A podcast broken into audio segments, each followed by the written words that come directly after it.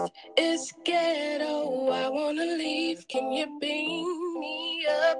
I'm out on the street by the corner store. You know the one on 15.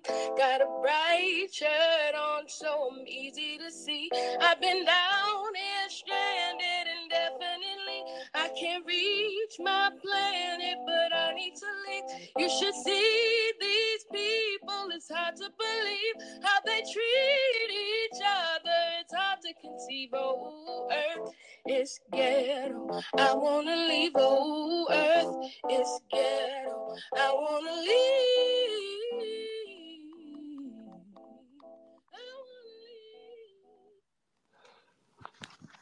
Bitch, we are back in this motherfucking thing. Bye. Hey, days, hey, days, my bitches. I missed y'all, and I missed y'all being with Aaron. I missed you, Aaron. Oh my god, it was so hard out y'all. You know the motherfucking vibes. I miss y'all so motherfucking much. The reason I wasn't here last week was because your your girl. I was on the West Coast, like girl, doing what I had to do to you know chase my dreams.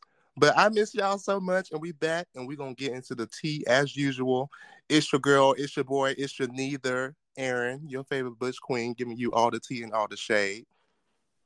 And my name is Sidwich. Please don't call me a bitch. We are here, and welcome to the Earth is Ghetto podcast, where we know being queer is African.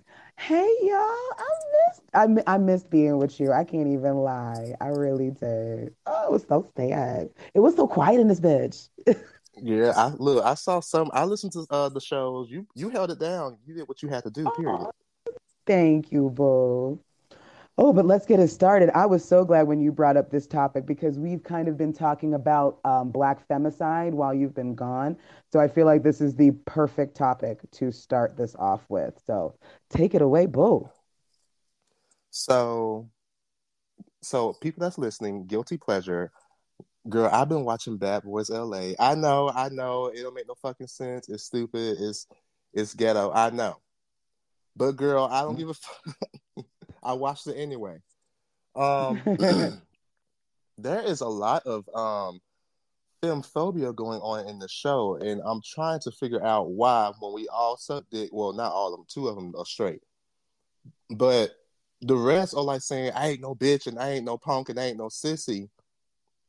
But girl, again, society will always see you as that, no matter how masculine you are, because you are my queer. issue my biggest issue with the show is not just there's a lot of very um I don't even want to say male identified because they're all um, male patriarchy ide- uh, patriarchal identified um, gay men on that platform. And it's even worse that you have two of the straight dudes who are so afraid like I, I can only call it fear because they're like, it's only team straight over here. They started fighting people because they're not telling you their sexual orientation and shit.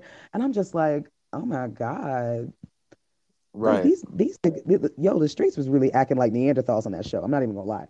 Um, but what was, what I thought, but that was something that was expected. I feel like every time I walk into a queer, a black queer show and I notice how fucking femphobic that it really ends up being because it's like, oh, they hold their hand like this and they're a punk and there's words that I won't say.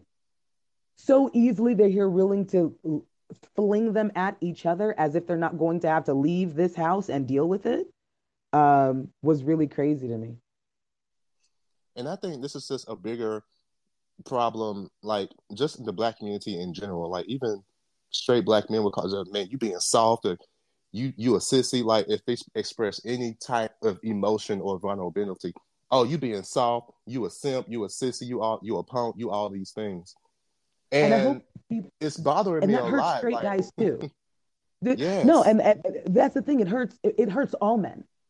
That rhetoric hurts all men because there are men in relationships with some very male identified women who are, oh, oh, oh, you know, you can't cry, you can't do this. Let me go ahead and get a real man. I don't want to have to deal with this shit, all these emotions and everything. And I'm like, you don't think the patriarchy hurts you too if that's something you can go through? Because I saw, um, I saw a tweet about Bad Boys LA, and someone said, oh, Darrell is so fine. Too bad he a punk because if he was a real nigga, I would let him fuck me or some shit. And yeah, yeah, it's a mess. And I'm like, how can you expect people to like you if you don't even like people that are, like? How can you expect quote unquote hood niggas or DL niggas or masculine niggas to like you? Who is femme? You're femme when you don't even like people who are like you.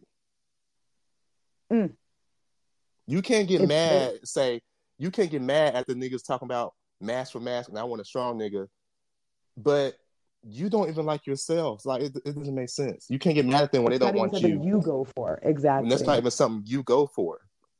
But because we are stuck in this binary system um, where it's like, oh, well, if I'm femme, then I need to be with somebody who's so much more masc because I'm femme. Like that's literally their reasoning. Sometimes they will even bypass their own attractions to go after what they think is more binary. Like I literally had a stud tell another stud, well, I can't be interested in you, my nigga. That's gay. Ma'ams, ma'ams, ladies. like it was, and it's something that I really feel like that kind of um, that gender binary system. Every time we, even if it's a TV show or whatever, it's got such a chokehold on us. We bring that shit with us everywhere, and I think it's actually scary. Oh, we got two messages. Issa, hey. Good morning. Hey. I don't know. But hey, y'all. I missed you, Aaron. What's missed you up. Sid? You've been holding it down. I am so ready for this conversation. I'm so ready. Yeah. Wait, where y'all watching this? I want to watch it. This sounds interesting. where y'all watching this at? So On Bad Boys, uh, like it's on Zeus. Zeus Network is known for just having a bunch of sh- ghetto shows, people fighting each other over the Some smallest of shit. the most ratchet shit is on that goddamn shit. Joseline's Cabaret, where she's going to fulfill all your fantasies. That's on that show too. That's on Zeus Network too. But yeah, um, this is really. I feel like this needs to be a conversation. There's a problem in femme, like obviously homophobia and femphobia go can go hand in hand, obviously. But even with like cishet black men calling other cishet black men sus or like simp because they're expressing signs of emotion or happen to want to paint their nails. Yeah, let's talk Like, about it. It's like, oh my god, you like. It's like, what's the problem with that? And we also need to stop equating masculinity to strictly dark skinned niggas and femininity to strictly light skinned niggas. Because it's like, for some reason, if you're dark skinned and you're feminine, it's like, oh my God, how dare you? hmm Like we have these, um, it's so crazy how we put so much on these terms that aren't fucking real. It's so crazy how we we are hanging on to these terms that are not real and then saying for these not real terms, you don't get to be that. Even though it's not real, that's not your space. I just need to know how stupid you sound. like or how how stupid it sounds um to even hear that. And um I feel like the one of the things that I really is so toxic, not just about the Zeus network, but about bad boys. They've got um these two white guys on there um who are very oh my god. I'm gonna let you explain it because We have so I don't even know what to say. so we have two white gay. Everyone's black. It's only two white people on the show. Two white gays on the show who do ghetto cosplay. You know, I noticed that a lot with uh, some of these white gay men who like white people love taking like black aesthetic or black lingo and stuff. But white gay men are starting to do that shit too, and it's pissing me off. They're doing it even more than I I think than even just like the the regular um culture vultures are getting into it. I've literally how many times have I heard white guy gay men say, "I've got a a black wo- a sassy black woman living inside me." Ugh, I'm like, girl, okay. So cringe. Every time. I'm gonna read so some of this article. I'm gonna read some of this Please. article, which I do have pinned if you guys want to go through it. So, femphobia. If you're a femme in any way possible, people think you can't be dominant. You lack leadership skills, you're emotional, All these stereotypes that used to be employed against women as a whole during the last 50 years. Femphobia or fem- femmesia is hatred of all people who are perceived as femme, feminine, effeminate, and or twink regardless of their gender. A direct result of femphobia is the oppression of anybody whose gender presentation is in any way classified as being on the female end of the gender binary due to the fashion sense, behavior, or mannerisms. It reinforces and is reinforced by trans misogyny and misogyny. Femphobia can manifest on any level, from internalized misogyny to externalized shaming, policing, and violence. For example, most trans people murdered in the USA in 2015 were femme. The origin. The word femphobia was used by Julia Serano in her book Whipping Girl, a transsexual woman on sexism and the scapegoating of femininity, which was one of the first uses of the term in relation of trans women explicitly. This is not the first uses of the term, however, as it appears in earlier works such as the Femme Mystique and Becoming Visible, counseling bisexuals across the lifespan, describing issues of femphobia within queer communities. Childhood. One way that femphobia manifests itself is through mocking and bullying people, especially boys and children des- designated male at birth, who likes things that are classified as quote unquote feminine under the gender binary. For example, the color pink, glitter, princesses, Hello Kitty merchandise, and so on. They are also made to feel lesser for expressing specific specific emotions, especially crying. In the queer community, femphobia is also is also rife within the LGBT community, usually as a form of respectability politics in which effeminate, twink, camp, etc. men are held as responsible for the quote unquote bad image of the gay rights movement. This is a very harmful way of understanding any potential failures or areas of improvement, since the real forces harming queer activism are heteronormativity, cisnormativity, homophobia, and femphobia itself, as opposed to femme people within the movement. To add, to add to that, the gay male community employs a practice of shame and shaming in order to consciously reject, suppress, and oppress effeminacy. Extreme examples include personal ads that include the phrase no femmes, queens, or flamers, no flamboyance, etc. So let me tell you this. After all that, this is why you would never catch me saying things like, oh, he was doing too much, or oh, he's extra, or if I wanted to uh, date a girl, I would. Because that shit can lead to harmful results. And we know that anytime we hear straight people say, well, you know, he was doing too much. He can be gay, but he was doing too much, or he's being extra. We know that that's like borderline homophobic way of saying, we bitch, we know your ass is a fag. Tone that shit down so that you can make me feel comfortable and you won't have to be, you know, just tone it down. And if you make me comfortable, then I won't blame you for your own death. Mm. Ooh, shit.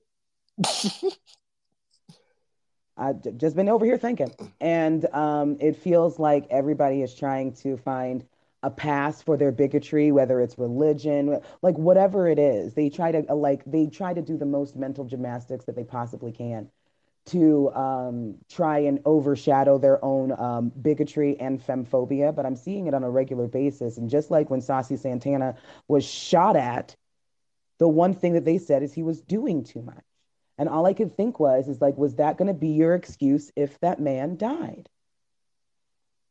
It, was that going to be your excuse that. to be okay with it? That's no better than white people trying to desensitize us to our own death on TV so even we stop caring. Mm. Like, and even like, like, um, it's a I don't. That's why I say like, what do you mean when people say, "Oh, well, tone it down," or like, chill out, or you doing too much? Like, uh, to like to who? To heteronormativity? To like, I'm confused. Am I too much or are you just basic? I'm sorry.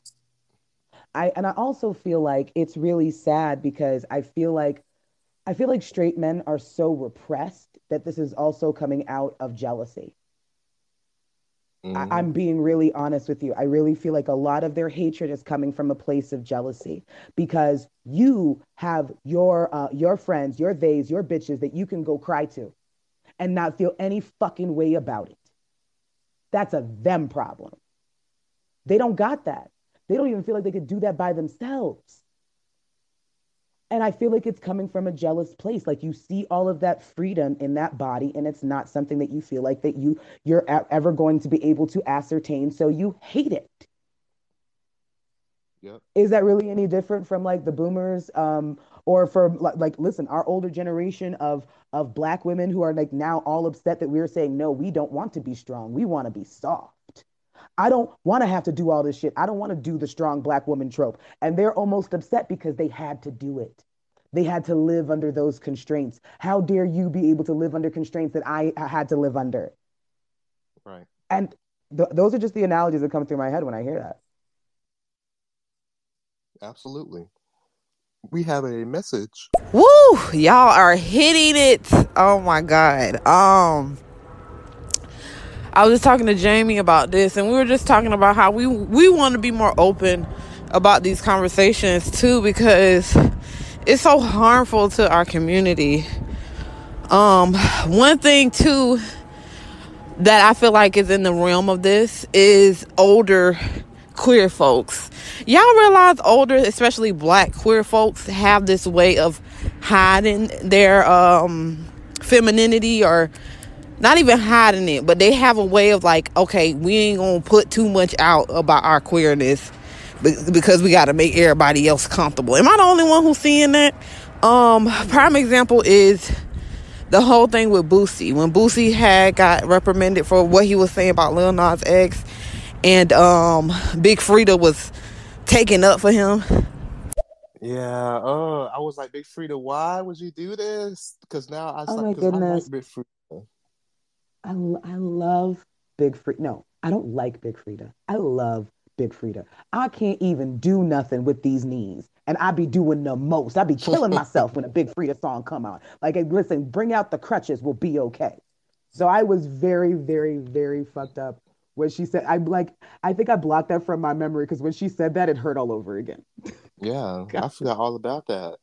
This is why I don't like respectability politics. Oh, we gotta do this to please a certain group of people. We gotta behave ourselves.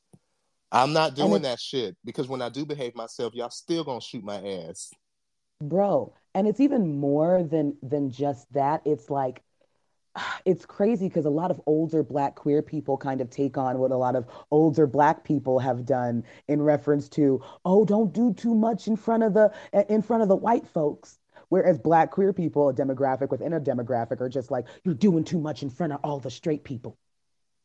You're just doing too much. If you could just stop doing so much, we would be able to survive. And you know what's worse? They're almost proud of the fact that they've been able to assimilate and they're looking at you why, like, nigga, why couldn't you do what I did? Why couldn't you have assimilated the way I've assimilated? When they don't even realize they killed so many parts of themselves that they are literally um, upholding the murderers. Speaking, it is. Speaking of, like for example, and I, mm. I have to keep using this as an example when people say, "Well, you can hide being gay and you can hide doing these things."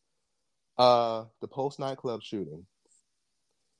He did not give a fuck who was masculine, who was quote unquote straight passing, who was femme, who was gender queer. Not he didn't care. He just knew the fact that you guys were not cis het, and he shot that fucking place up. So I'm not trying to hear this whole oh well you was doing too much. He didn't give a fuck who was in that club when he shot it up. He just knew it was a queer club.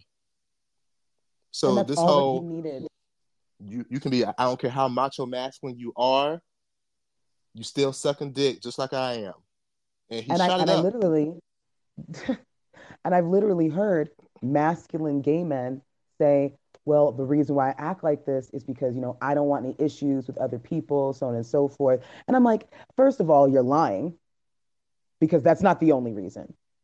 That's a, that's that's a fucking lie. you want to be able to assimilate and be accepted, and you want to uh, go ahead and center yourself with heteronormativity because you want acceptance in that way. Because that's literally how you date. You refuse to even date, even though you're still sucking dick like everybody's sucking dick, but you still refuse to date somebody that is effeminate because you want them to be able to assimilate as well. Mm-hmm. In the article, it even says um Within lesbian spaces, a similar type of respectability politics occurs with respect to lipstick, i.e., femmes, yeah. lesbians. Bruh, that is some of the realest shit. I have I've literally had to stop being friends with certain people. Like I've had I've had um friends who were like a femme and they were with somebody who I guess was who was a stud, but they were just like too stud for them. And we were just like, listen, if you're gonna act like that, I could just be with a man. Like this is ridiculous. Blink, blink, blink, blink, blink. Like, are you sure that's where you want to go with? Uh, okay. Well, she's like, I feel like maybe she has like, you know, just something different in her mind because she's obviously not a man. I mean, I was like, boo, does she say that she is one? Didn't you get with her knowing that she was masc presenting? Now you want to go ahead and pick her apart after this is the like it was it was actually insanity to me. It was really really weird. I have seen studs straight up. Uh, I have literally been t- first of all, I've literally been turned down as a person who I guess presents femme. I've been turned down by so many different lesbians that were just like, "Oh no, you've had dick in the last five years, can't do it." That's a mess. They Girl, tell me someone... because I am Oh, go ahead. It says, um, someone says, I don't want to be viewed as any less radical or representative of my community than my butch sisters just because I'm in a skirt. And I resent being considered the quote unquote right kind of lesbian because obviously there is no right or wrong way to be a woman who loves women. I think that is I think that it is this kind of thinking by heteronormative society that breeds a lack of respect for femme women within the LGBT community. Femme is seen as pandering. A hundred percent. Because um, especially like I cannot tell you how many times my actual feelings are invalidated because obviously I do love women. I am pansexual. I love a lot of things. But I do love women, but they will never take me seriously because they view me as confused.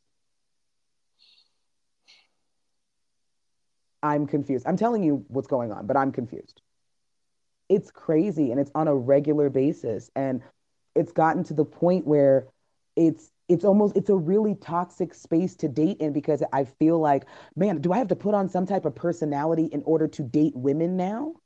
Why can't I just be me and just date women?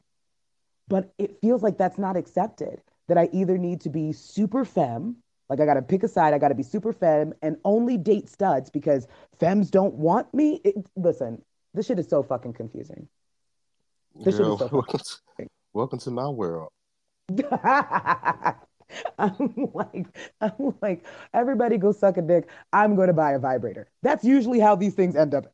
I, I, Girl, I at this just, point, look, it's just been me, myself, and my toys at this point because I ain't got time. Same child. okay. Message. Listen, they don't talk to me. To yes.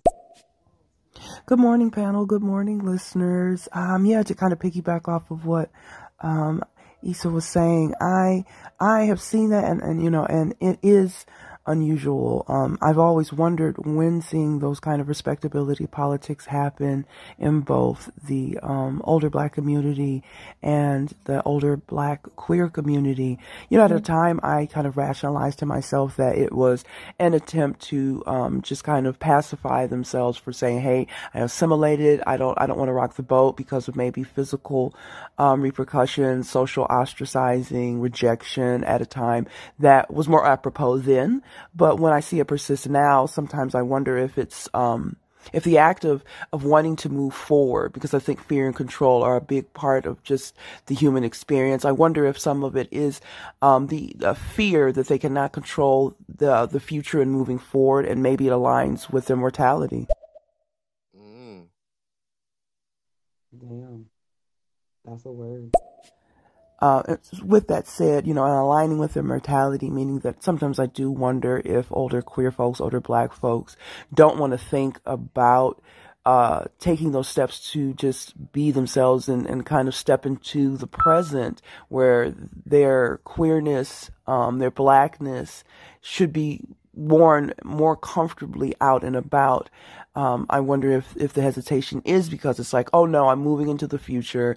Oh dear, this means that I have to think about what the future means, and the future does mean that there will be um, a part of me that might not be here to experience that, and and then the fear comes, and and then of course, as we know, when the fear comes, a lot of time people will regress and they will repress themselves. I mean, I I can't I can't help but agree.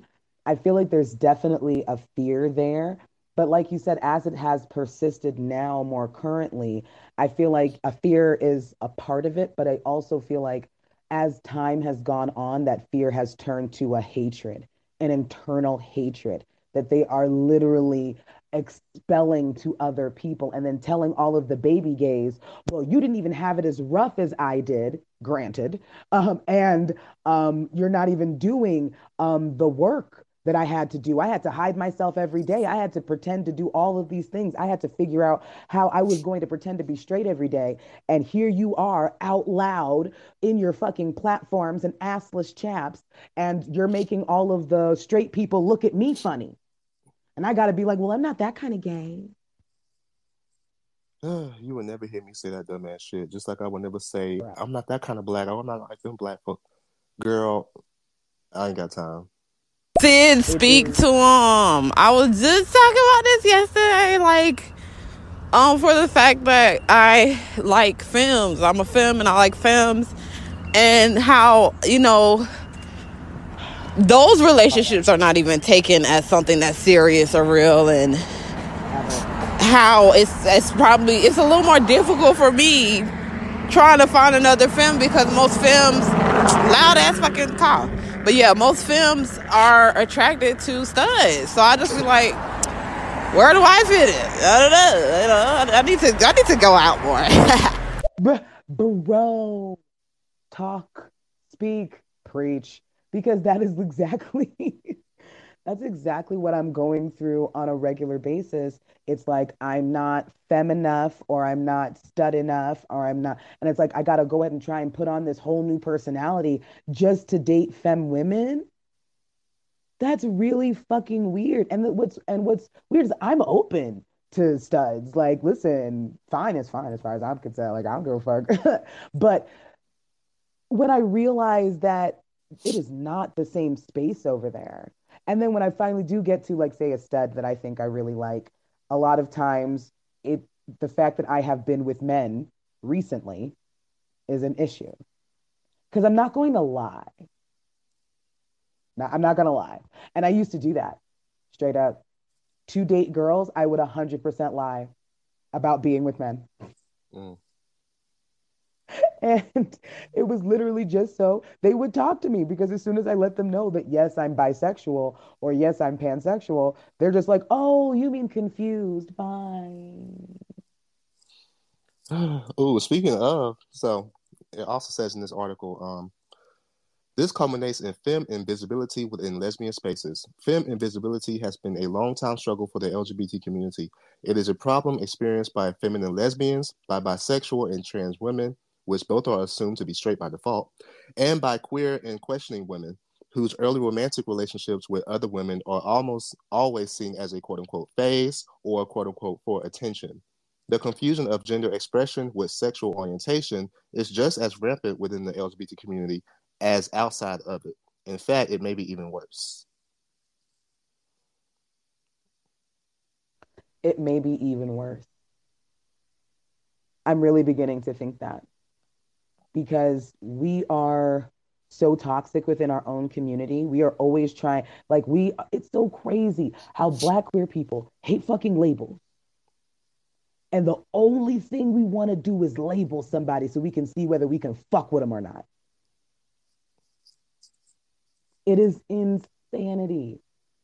Like I listen, I'm 35, so there's a lot of uh, terms that I don't, I can't keep up with in the queer community. Per, uh, period, because they're like, well, I'm I'm fem, masc, eh, STEM. I don't. And quite. I, I, I really wish we could just give. You know how I feel about the, especially like me being non-binary, because it yeah. even says in this article like intersections with non-binary identities also results in spaces where trans people are subjected to femphobia. So it's like I really want, I really, because we know these words do not exist. Like they don't really mean anything. They haven't. It's a social construct. So I really don't like. I really wish queer people could stop using. Are you masc? Are you femme? Because every time, like I, as soon as I match with someone on Tinder, it's like, are you femme? It's like, girl, are you? Because you kind of telling on yourself at this point. you must be. You must. Uh, you the first one to bend over because that's what it's given. Because why is that the first thing you want to know? Bitch, you don't even know if I'm even want to fuck you at this point. I don't even know who the fuck you are to be asking these questions. Bruh. It's it's really sad. I feel like it's um and I feel like with a lot of the things that we watch and that we are exposed to, um, only reaffirms those things that you can't be fem in this space, you can't be sad in this space, and that uh, real strength comes from not being vulnerable and etc. Like it's something that is um, that we really are wrapped in.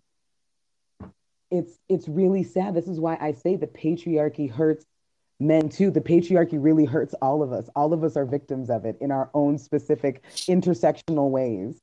Um, because there's no reason why I shouldn't be able to um, go up to a woman who I know loves women and have them tell me, oh, it's got nothing to do with my personality or my looks, but the fact that I've touched a dick.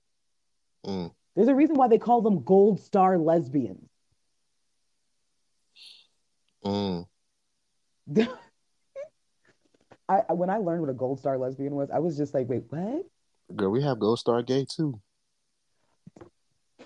See, I didn't even know. Mm. why, why is this new information? I should have known this. But yeah. Fucking ridiculous. All right, but now that we have um uh, we did our deep dive into that. I want to go ahead and switch gears just a little bit because, um, and I love, really love how our topics always seem to um, intersect with one another eh, because they always seem to have to have to do with one another regardless. Um, mm-hmm. We really have to tackle the black nuclear family because I've been hearing this a lot, and based on the research I've been doing on it, uh, girl, it's, it's we know I know okay. where it comes from, but I think you can explain it better than I can. Well, I mean, like I don't know if I can explain it better than you, but I can tell you that um, it's one of those things that um, has been kind of I feel like haunted the Black queer community forever. The Black nuclear family, something that you can never be a part of. something that you could never partake in.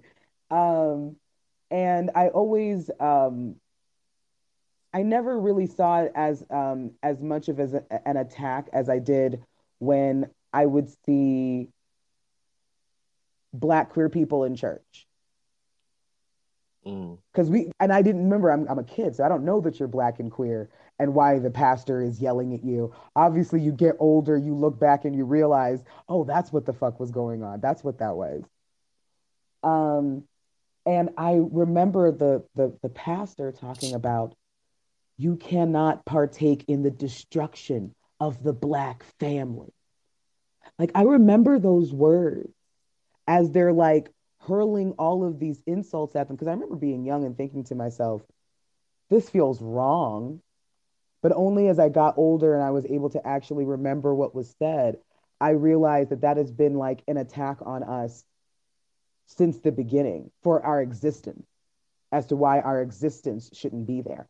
To the point where the black nuclear family is literally used as this trope for the Hoteps and the black Israelites and and white people. I feel like we forget that the black nuclear family was something that white people talk about a lot. It's on Fox News, on all of these channels. They say that it, it is the destruction of the black nuclear family, which is the reason why we are having um, all of these gangs and so on and so forth and blah blah blah. Mm-hmm. I, and I'm just like, so poverty's got nothing to do with that.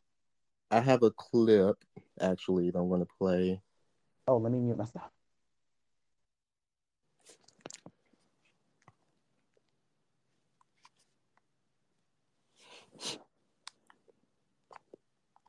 non-straight people that I think would be amazing parents. I know a lot of non-straight people that are amazing parents as well. When I talk about being lost in the sauce of white supremacy, Massa is the one that taught us that we only had value based off of what based off of what we can produce. You feel me? On the plantation, we ain't had no value outside of what we could bring to the plantation. We can't have that same hubris of thinking when we start to value what's supposed to be in our community and outside of our community.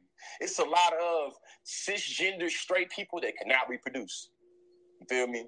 It's a lot of uh, black people in our. It's, it's a lot of people throughout the archive of black folks that didn't have kids, but we would say they were able to put forth a lot in the black community. There are a lot of black leaders throughout our time that that did not have kids.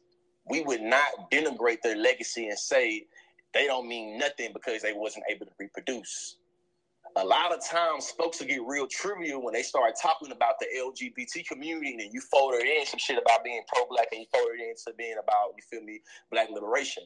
Well, you say, well, they're not good for the black community because they can't create more black babies. That idea also goes towards black straight people that either A cannot reproduce or B that do not want to reproduce if some of us ain't free, then none of us is free. Is recognizing those cut and dry ways that you believe this is the good productive way to be black and this is not the good productive way to be black. A lot of times you really be perpetuating white supremacy. I know as a black. Ooh, a word. Ooh. Ooh, child. Thank you, consciously. Thank you, consciously.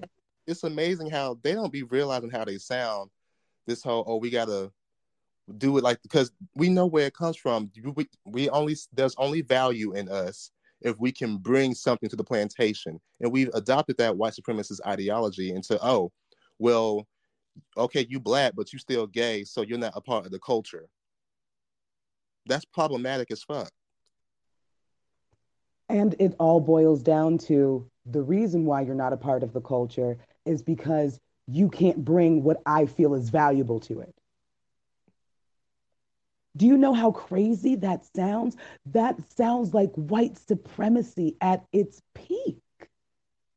Mm-hmm. How is that not something you see? How like it's crazy, and I know it's because we're black and queer, and we live intersectionally, why we can see both sides.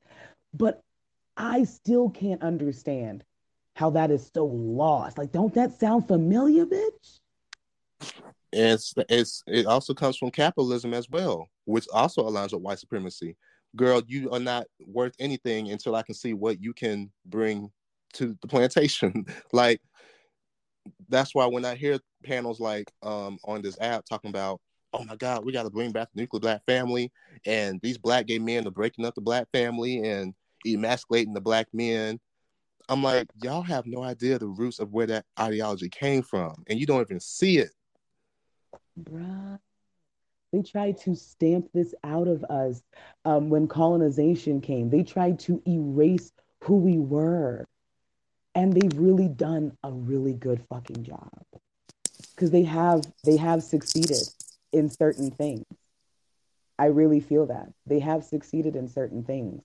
Um, like patriarchy really has taken uh, the just the just the autonomy to be sexually fluid or to not have a label that is something that colonization and patriarchy has taken from us.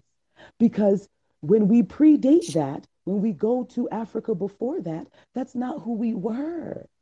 So we're literally living in our white supremacy, living in our bigotry within the Black community um, on a regular basis because we are some of the most homophobic motherfuckers out there.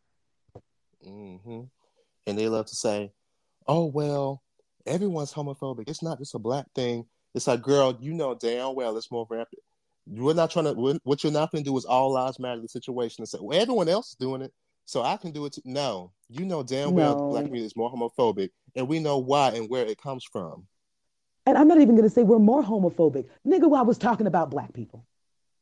Right. Stay on topic. Let's stay on topic. Stay on the fucking topic. I don't even give a damn. That's not what I was talking about. You know why I'm talking about the black community? Is because that's the one I'm living in. Now what? It's stupid. It's fucking stupid. Uh, that, like, and the fact that that's an argument that people have actually used as a real combatant to that is insanity. They love doing that. That's why it's like So it's like, so the straight black people who either, like he said, can't reproduce or don't want to, because again, we need to get out of this whole women just need to ha- automatically have to have kids. If I don't want to have fucking kids, I don't want to have fucking kids. And to be honest, I don't have to give you a reason. I just don't want to have fucking kids. Why do we have to expect women just to want to have kids by default? or to or the, the fact that there are a lot of black queer people that feel like well i still need to be a parent so that i can show the black community that i'm still going to be able to bring forth life let's not pretend that's not a fucking thing right it's so much pressure like people be asking like me do you, when dating do you want to have kids? Because i have to have kids. I'm like girl like who pressures you into that? Like is it because you want them yeah. or it's because your family is shaming you because they want to have grandkids? Bro. Because at the end of the day you're taking care of the motherfuckers not them. Uh, and listen i love my mom okay? I love you to death. But that lady is she be she be doing them like reverse jabs like she'll be just like in the kitchen just like well you know i've made my peace with not having grandchildren it's all right I'm like this.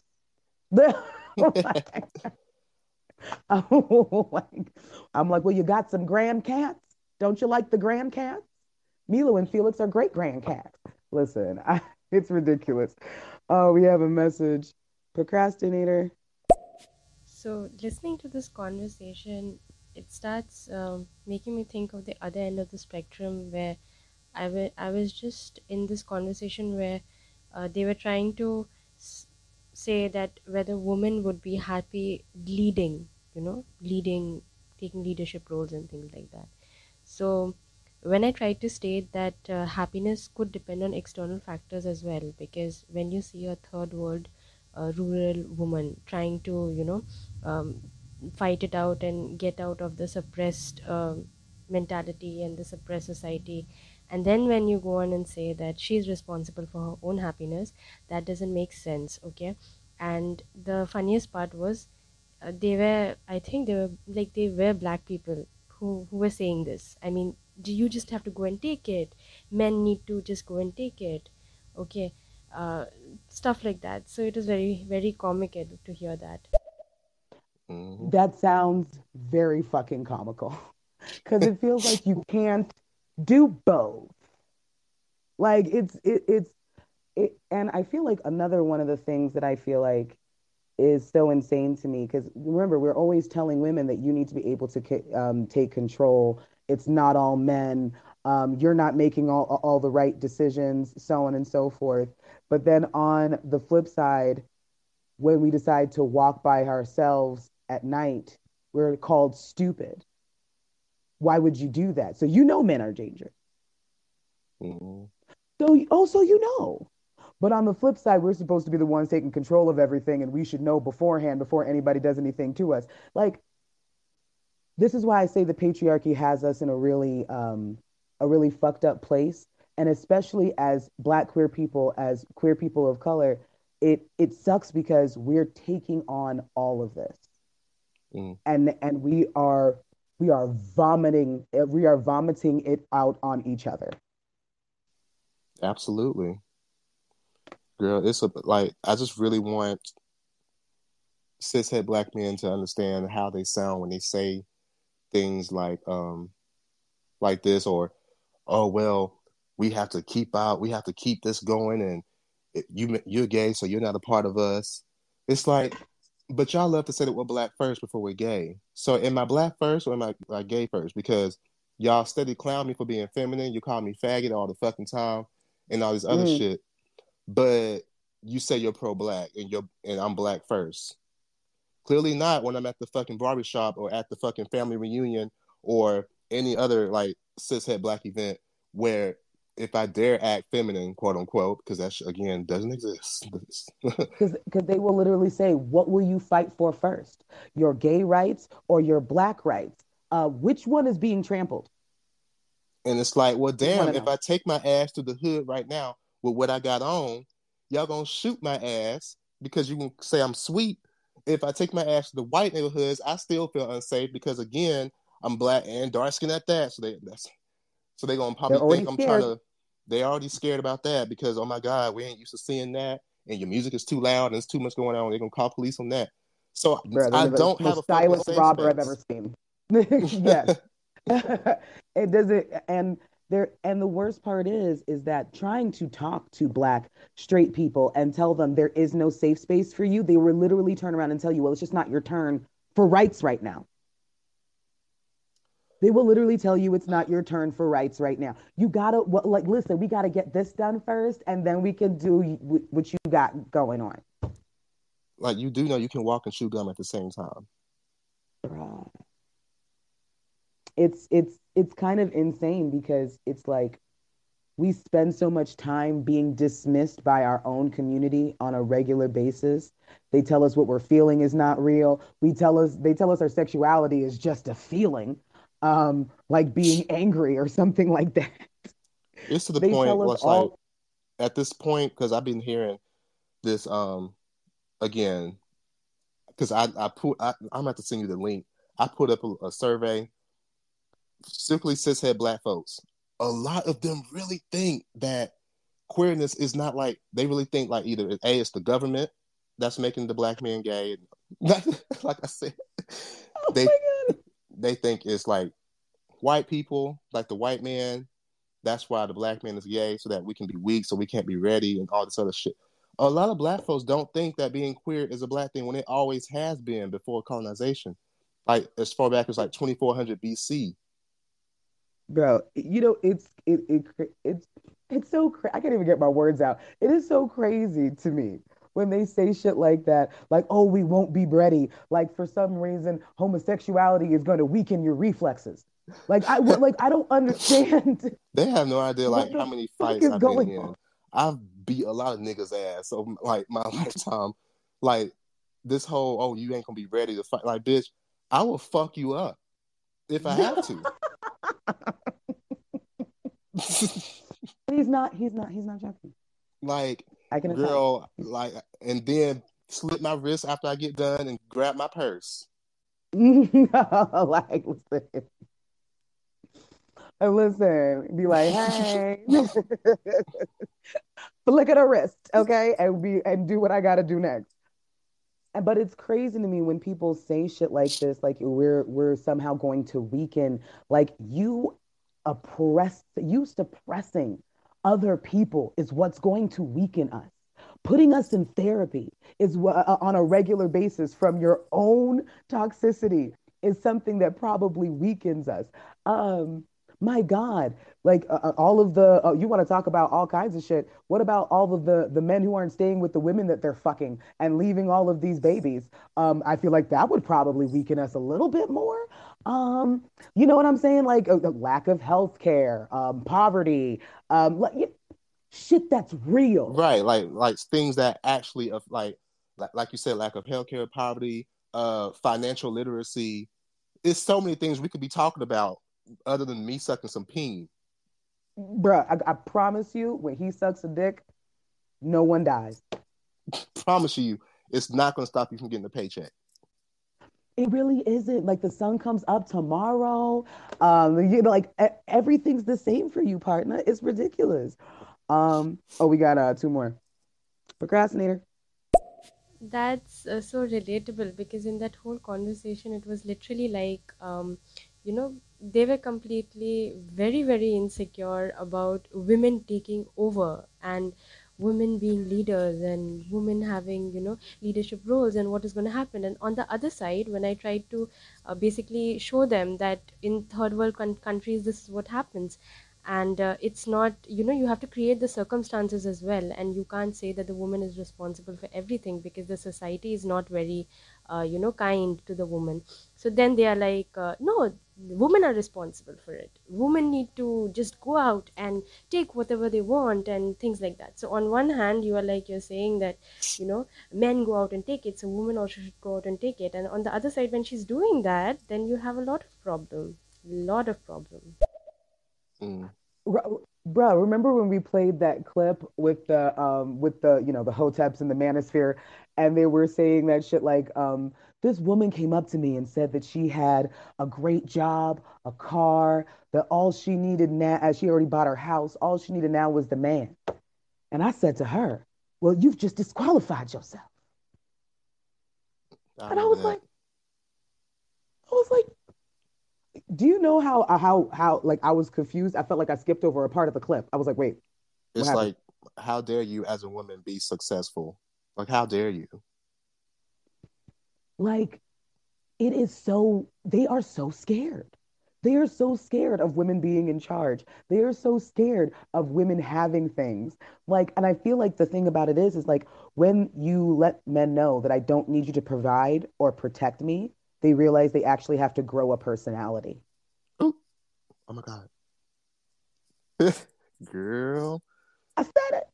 Fletch to death I agree. That is just mind blowing. And lately, in some of these spaces, it's just so insulting to my intelligence and other queer black people in the audiences, their intelligence as well, when they use that.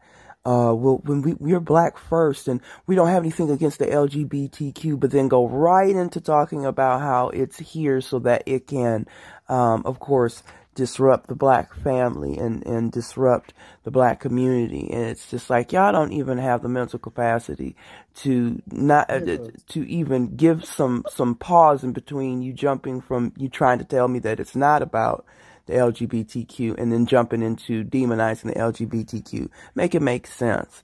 And I heard one of the craziest things, um, that when we talk about what's the white man's problem, the white man's disease, I there was a gentleman that said the reason why we rape is because they rape. That's one of the sickest things I've ever heard Wait, in my what? life, What? and it's on here. These panels.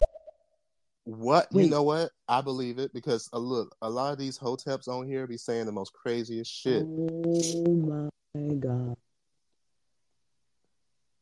Yep, this is why we have people defending people like R. Kelly and Bill Cosby because of dumbass shit like that. And this is also why we have this platform because we can't live in that sphere every single fucking day. That can't be the only thing we got to listen to. That's some bullshit. I'm disgusted. Like I, my stomach actually turned just now. Issa a read. They always want to shout, "What about the kids?" Don't give two shits about these damn children.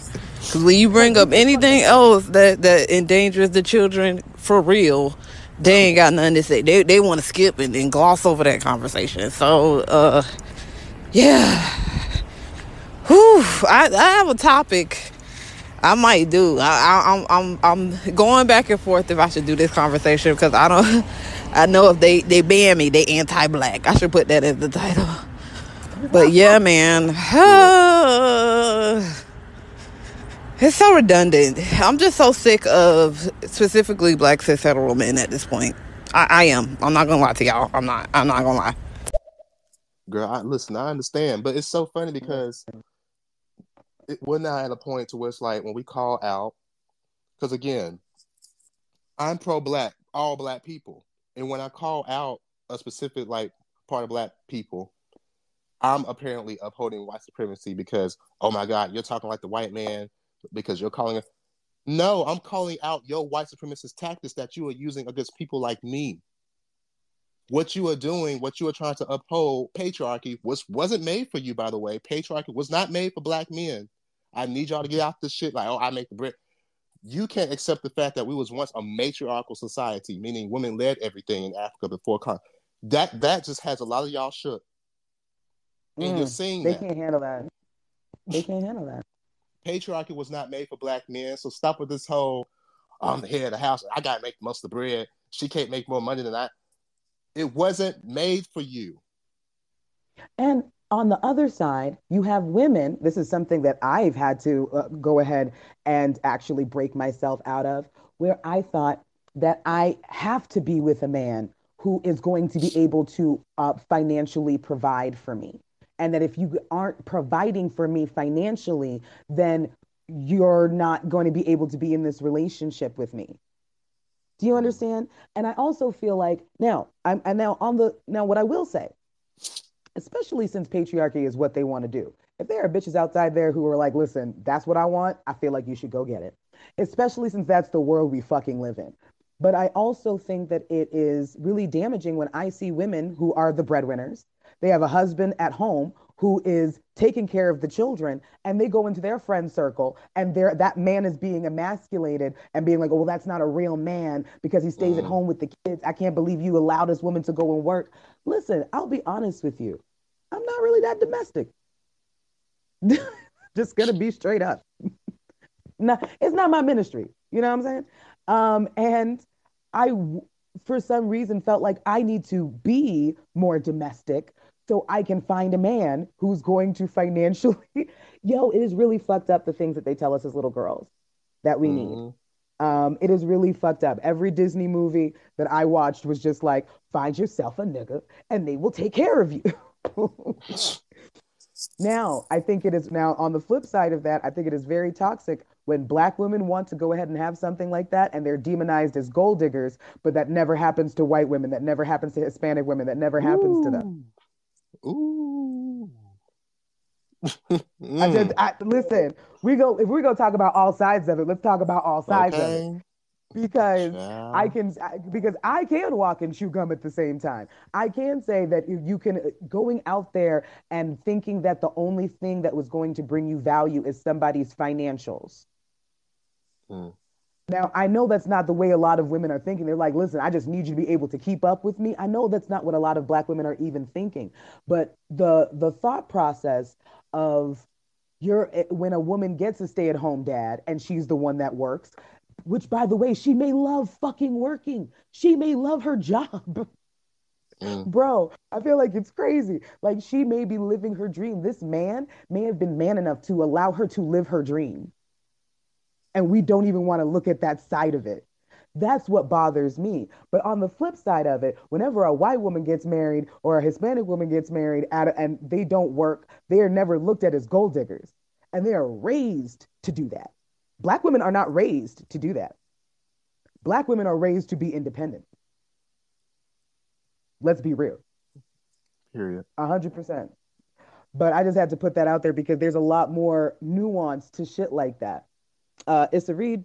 And and not having a bunch of kids outside uh, uh, uh, of marriage and and and, and uh, all these things these Negroes doing, it's not disrupting the black community, but being gay is. Being gay is. like, do you know how crazy it is when you think about it? Like, I'm doing something that'll never affect your life. You are literally leaving children out there to fend for themselves I will never forget. Quick story time. I will never forget. I was probably around 24 years old. I didn't have a car at the time, and I was sitting at a bus stop in Sunrise, Florida. And this fine ass man is sitting next to me. And when I say he fine, he look good, girl. I was like, okay. And we're on the bus and we're talking, so on and so forth. And he was like, you know, let me walk you home. You know, let's see what's up. And I'm like, I'm not stupid. There's a park. We can get off here and we can go walk there. That's fine because we're in the daytime. How about that? And he's like, Of course, I'll do whatever. It's all good. This man sits down and proceeds to tell me that he would love it if I would be his third. And I said, for, and I said, third what? Because I'm I'm dumb. And I said, third what? And he was like, you know, just one of the women that I'm with right now. Just I want to be completely transparent because, you know, in the past I haven't always been so honest, and I've taken over a new leaf. I'm just like, oh wow, this is this is his introduction. He's got seven kids. He's got three baby mamas, a woman who he's living with now who's pregnant. Mm. He hasn't seen, and I asked him, and of course, and from young, this has always been a question of mine whenever I date a guy with kids. How often do you see them? This man said, Well, I try to see the girls on Christmas and I saw it, and I was like, "Oh hell no!" now he treat now he treating his kids like how folks be going to church. Oh, I only go on Christmas and Easter. and then proceeded to tell me, get this, proceeded to tell me that he now realized that what he needs to do now is have a polyamorous lifestyle because he's already been so good at making all of these beautiful children. Why shouldn't he continue to spread it? And I should be one of those baby mamas. baby, basically, this nigga was telling me, make me breed, you know. hmm I, I, child. I cannot tell you how So he wanted to be it the next next. He wanted to be the next Nick Cannon. Ooh. Procrastinator. So in this other group, when I actually went ahead and said that, uh, actually they asked me whether I was married or not because um, I kept talking about patriarchy and how it is harming everyone and things like that. So I was like, no, until I don't finish my medical residency, I'm not going to get married, and um, uh, it's only after that because I'll feel financially stable and I'll be able to stand on my own feet, and that's when I'll I'll I'll plan to get married if I want to. So they were like uh, they were very i mean they didn't take it in a very good way. So i find that really strange because um, i'm from india and uh, you know for me like you know no one has had this reaction in my case not even the people around me not even my parents so it was really really weird i mean I on a platform from first world countries people are reacting that way weird Like, isn't it crazy? Because you would think that would be like a third world mindset. Oh, the women shouldn't be educated. Like, like you would think that wouldn't be coming from a fucking first world country, but it is. They 100% want us to be domesticated, barefoot, pregnant, but then still don't be gold diggers. Um, so that you don't take all my money and make sure that you still have a job so that you can bring something to the table while making sure to play Cater 2 U by Destiny's Child in the background. Like I don't I don't understand how you can want all these fucking things from me at once. Like you got to make sure not to have no bodies and you have to make sure to be a virgin, but you also got to have sexual prowess and know how to suck this dick. Like where Girl, they want you to do all these things to please suck the dick, and meanwhile they still can't give y'all an orgasm. So you gotta fake it for their ass. I ain't faking shit. That's one thing queer sex has got over straight sex because we, bitches be coming, okay? I don't know why y'all doing what you doing. But um, but do you see how crazy it is? That is a, a woman of color who is going to wants to finish her medical residency and be financially stable before she has kids. And in in Jamaica, where I come from, book, book, book, that's where you celebrate, bitch. But for some reason, It's like, how dare you be educated? Like that's a problem now. What have which is so funny. It's insane. And and women of color, black women especially in this country, are the most educated. Mhm. And and now and we think that eh, like, oh child. I don't mm. Issa. Why you had to add that it was in Sunrise, Florida, and I know exactly what you're talking about. Jesus, we need to do better, Florida. What are we doing? that's horrible, but um, yeah, that's horrible. Jesus, Sid, jeez. I see the way she even said Sunrise, Florida, you can hear the flashbacks of the memories in when she said it. Listen, child, that was so traumatizing.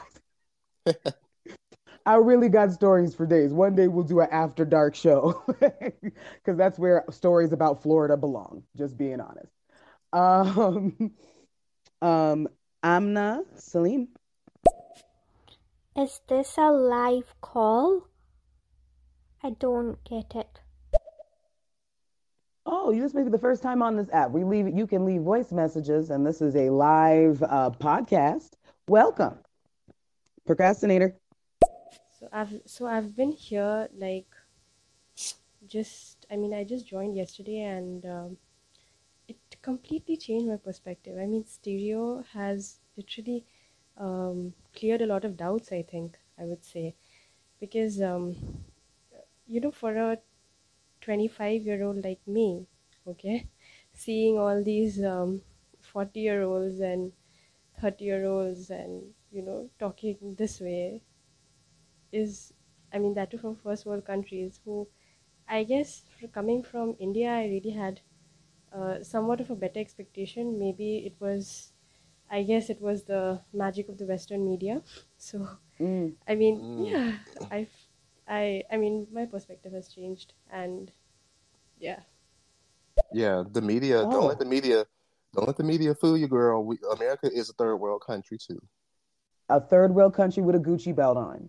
We Okay. don't. We we we are. We ain't shit. and we don't give a fuck about others. We don't. We're spoiled. We we we're a third world country. And you have to remember, our parents came from quote unquote third world countries who were also under this guise of of what America was supposed to bring. And oh my God, like what a lie that we have been sold. What a lie we have been sold. It's so crazy to me. And um, and you have to remember, like in Jamaica, which is actually a really poor country, especially in the 60s where my mom was growing up, education was top tier. Mhm. Like, like, like my mom came to America, and when she came to America to go be an RN, that bitch just clept all her classes. She's like, I've been doing this. oh my, Period. we're good. Oh, it's so sad. But I, I feel like what the next question needs to be is, um, what can we do about it? And I think the, I think the answer is nothing. Yeah, I can't really think of anything we can do about it. They are so lost in the sauce of white supremacy. The only thing that we can do is to continue to create our own platforms, to continue to create our own Black queer movies, people of color, indigenous people. Like we have to just continue to do our own shit. And But that's not going to be the answer to anything. see, that's why I have to stop you right there because, like, you push that on our kids when you be talking like that because they ain't really be seeing all that on TV. And that's why I say the white man trying to do that to our families.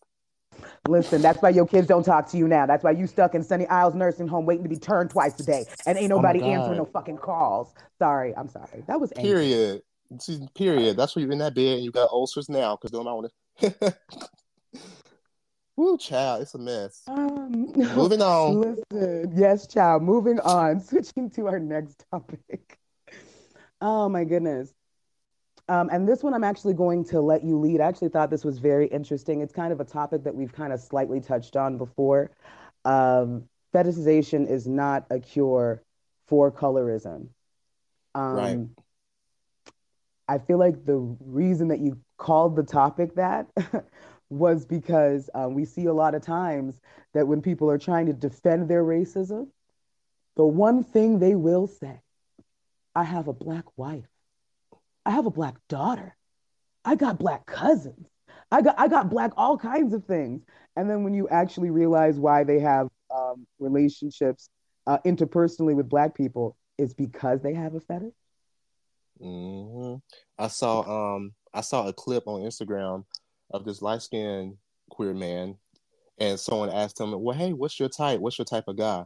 And he was like, "Well, first of all, he has to be masculine, and well, no, he was like, first of all, he has to be dark skinned, but he has to be masculine if he's going to be dark skinned, and he has to be tall, and he has to have a tattoos, and he has to have a beard, and so it's like, and then you have people um."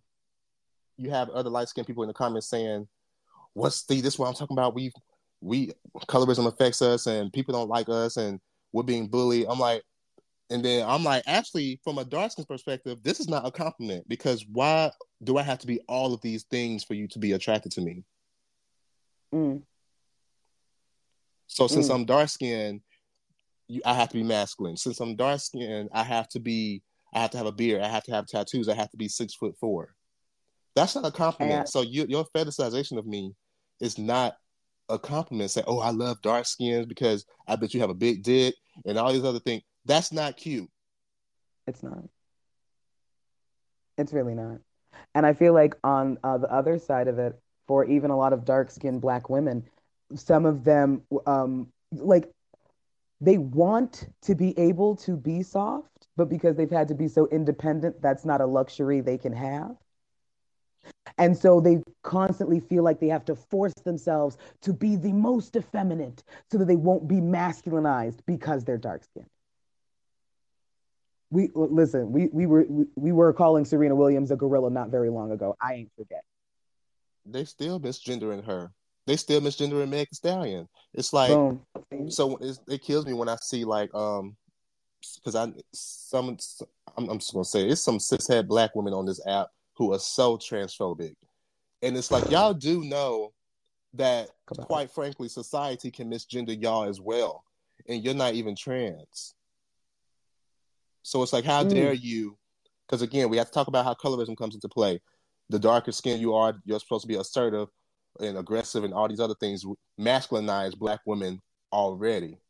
But it's like if you're Mhm. dark skinned on top of that, it's like, oh, she like because we've had to be she got- assertive. yeah, Yeah, bro, it's it's the craziest shit in the world. You don't give black women a place to be soft, then you upset when they rule in their shit.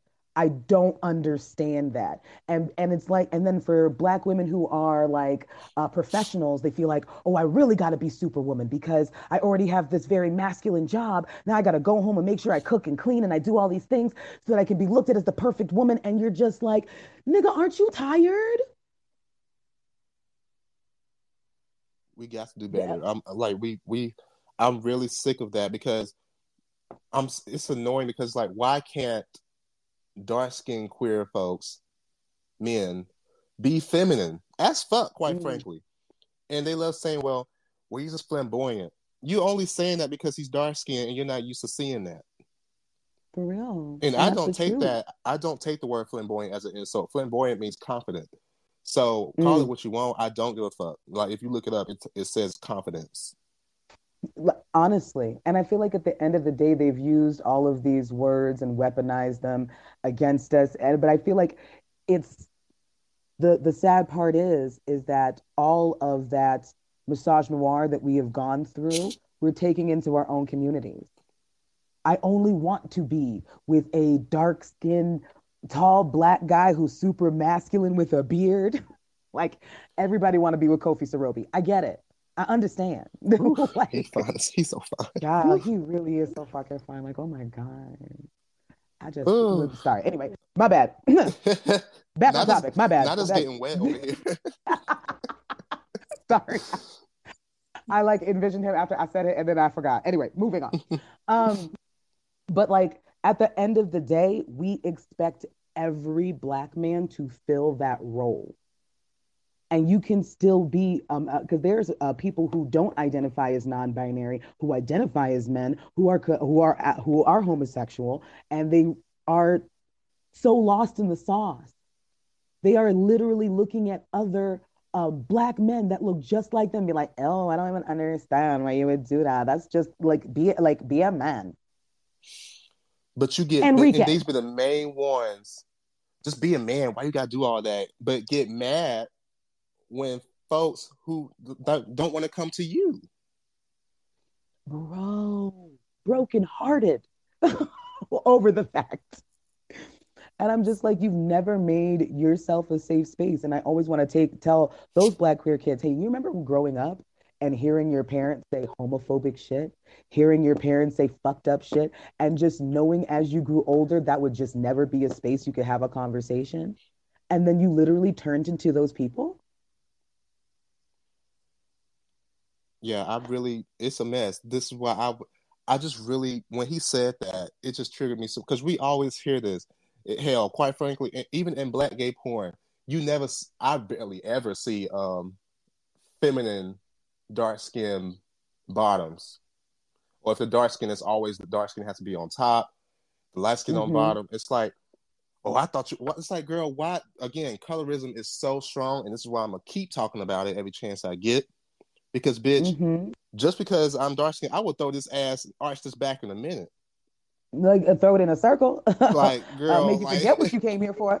Um, but no, but for but on on another end of that, I'm like even when you look at black gay porn, it's always like the hood nigga who's coming to fuck the light skinned dude and so on and so forth. It's like that is what it is every single time. I don't even ever see like two black effeminate men in general because we just uh, pretend that black effeminate men only want to be bottoms. And that's not the case. Like there are feminine tops and there are super masculine bottoms. Who? Yeah, I know trap niggas that only take it up the ass. Oh my god, Like I know trap niggas, trap niggas that like will fuck you up. Like will do some like will fuck up your whole like and will strictly only take it up the ass. And I know some real, real like feminine niggas who like wear makeup, cross dress, who only give dick. So we need to get out of this whole, oh, if you're dark skinned, you're gonna do this. And if you're feminine, you're only gonna be a bottom. Bitch, I would sit on your face in a minute and be on about my day. I know I wasn't ready when I said I had taken a sip of water. He said what he said. I put myself on mute and had to dive for a little bit so I could come back and talk to y'all. Like there's some real anyway. shit. Like I'm being for real. Like I know some who again, like hell, even from like Kingston niggas, like who only taking up the ass. Girl, ain't ready. Listen, I'm just glad this is not being played in the islands. Oh my god. Ooh. Um no, we really might have to like fight for our lives. Um, but it's, no, it's on, and I feel like the the fetishization is something that is um, so strong within the community, and uh, what's worse is I see that colorism being a constant within it every single time. Oh wow, we got messages. we got. Let's just run um, through them all. Um, okay, I'll start at the top. Uh, it really is, in a way, nothing but then i mean you need to keep having these arguments once in a while uh, and just make sure that it doesn't you know uh, take up your sanity. Because i mean today i was like i literally got the shock of my life after hearing all of this. So yeah. So that is like really important.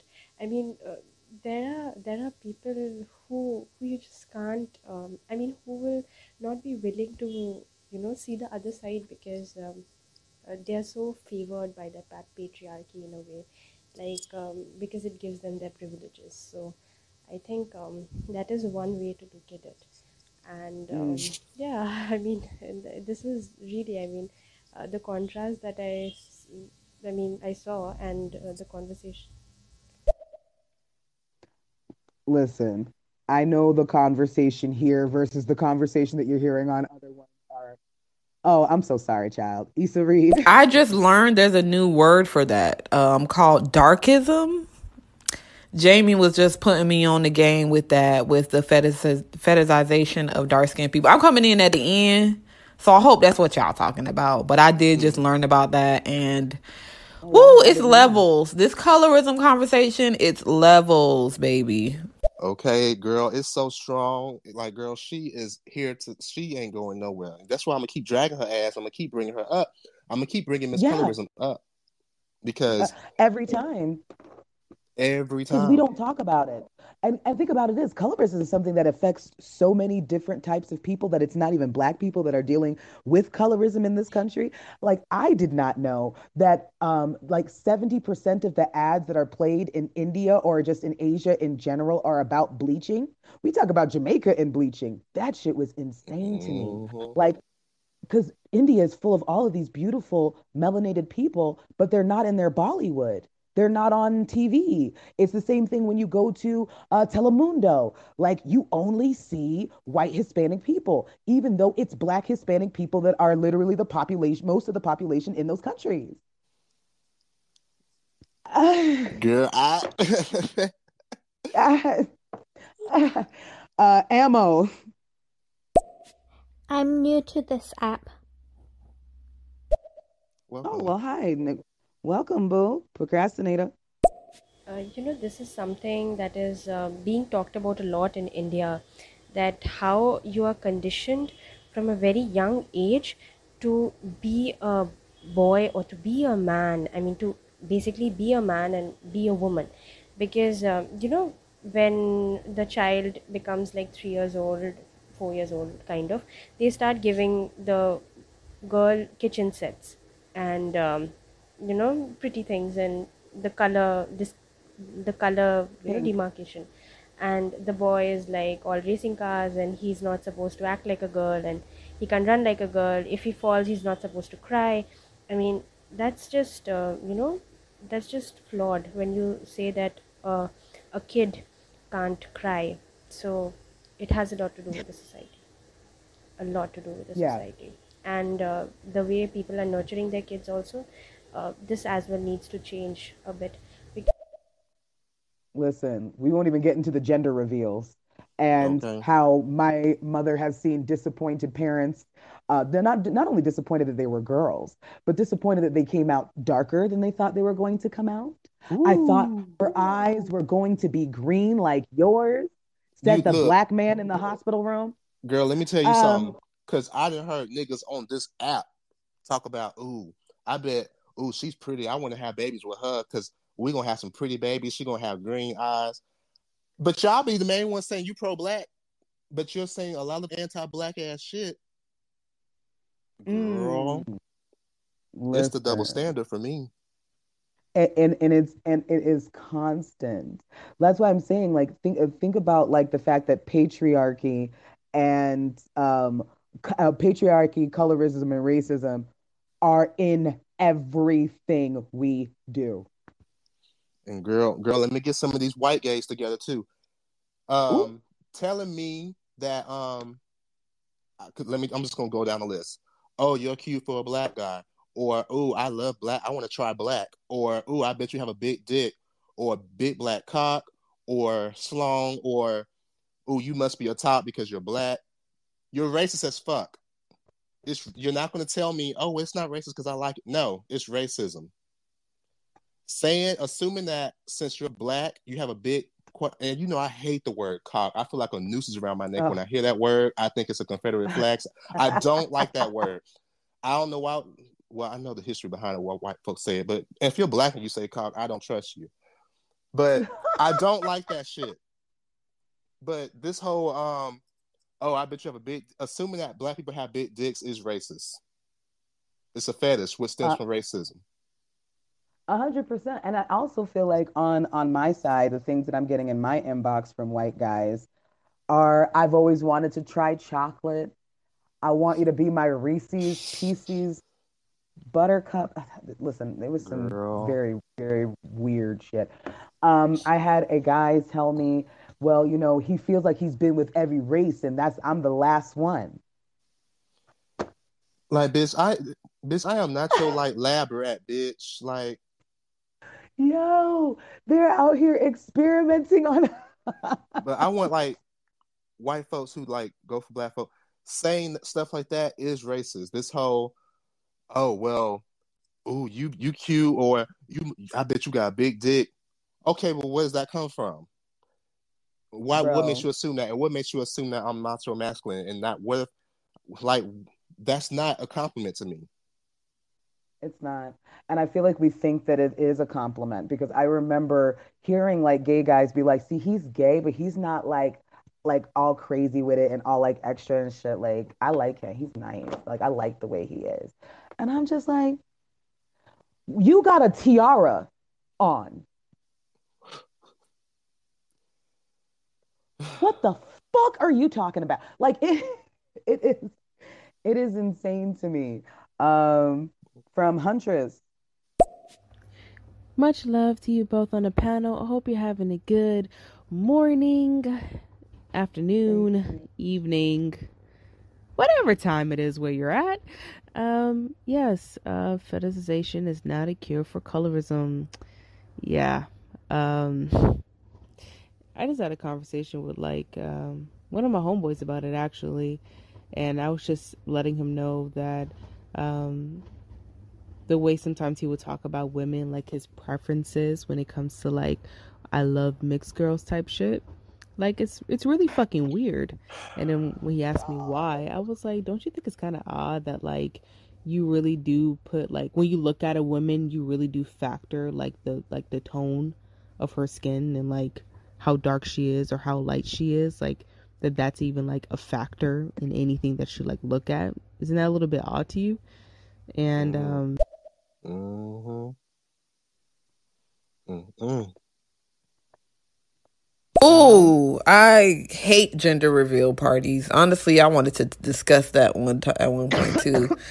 it's so disgusting, especially with the the idea of the girls niggas basically about to kill people because they about to have a girl. It's like, damn. See, but that's just that subconsciously shows, you know, how people know what women go through. They don't want their little baby girl to go through it.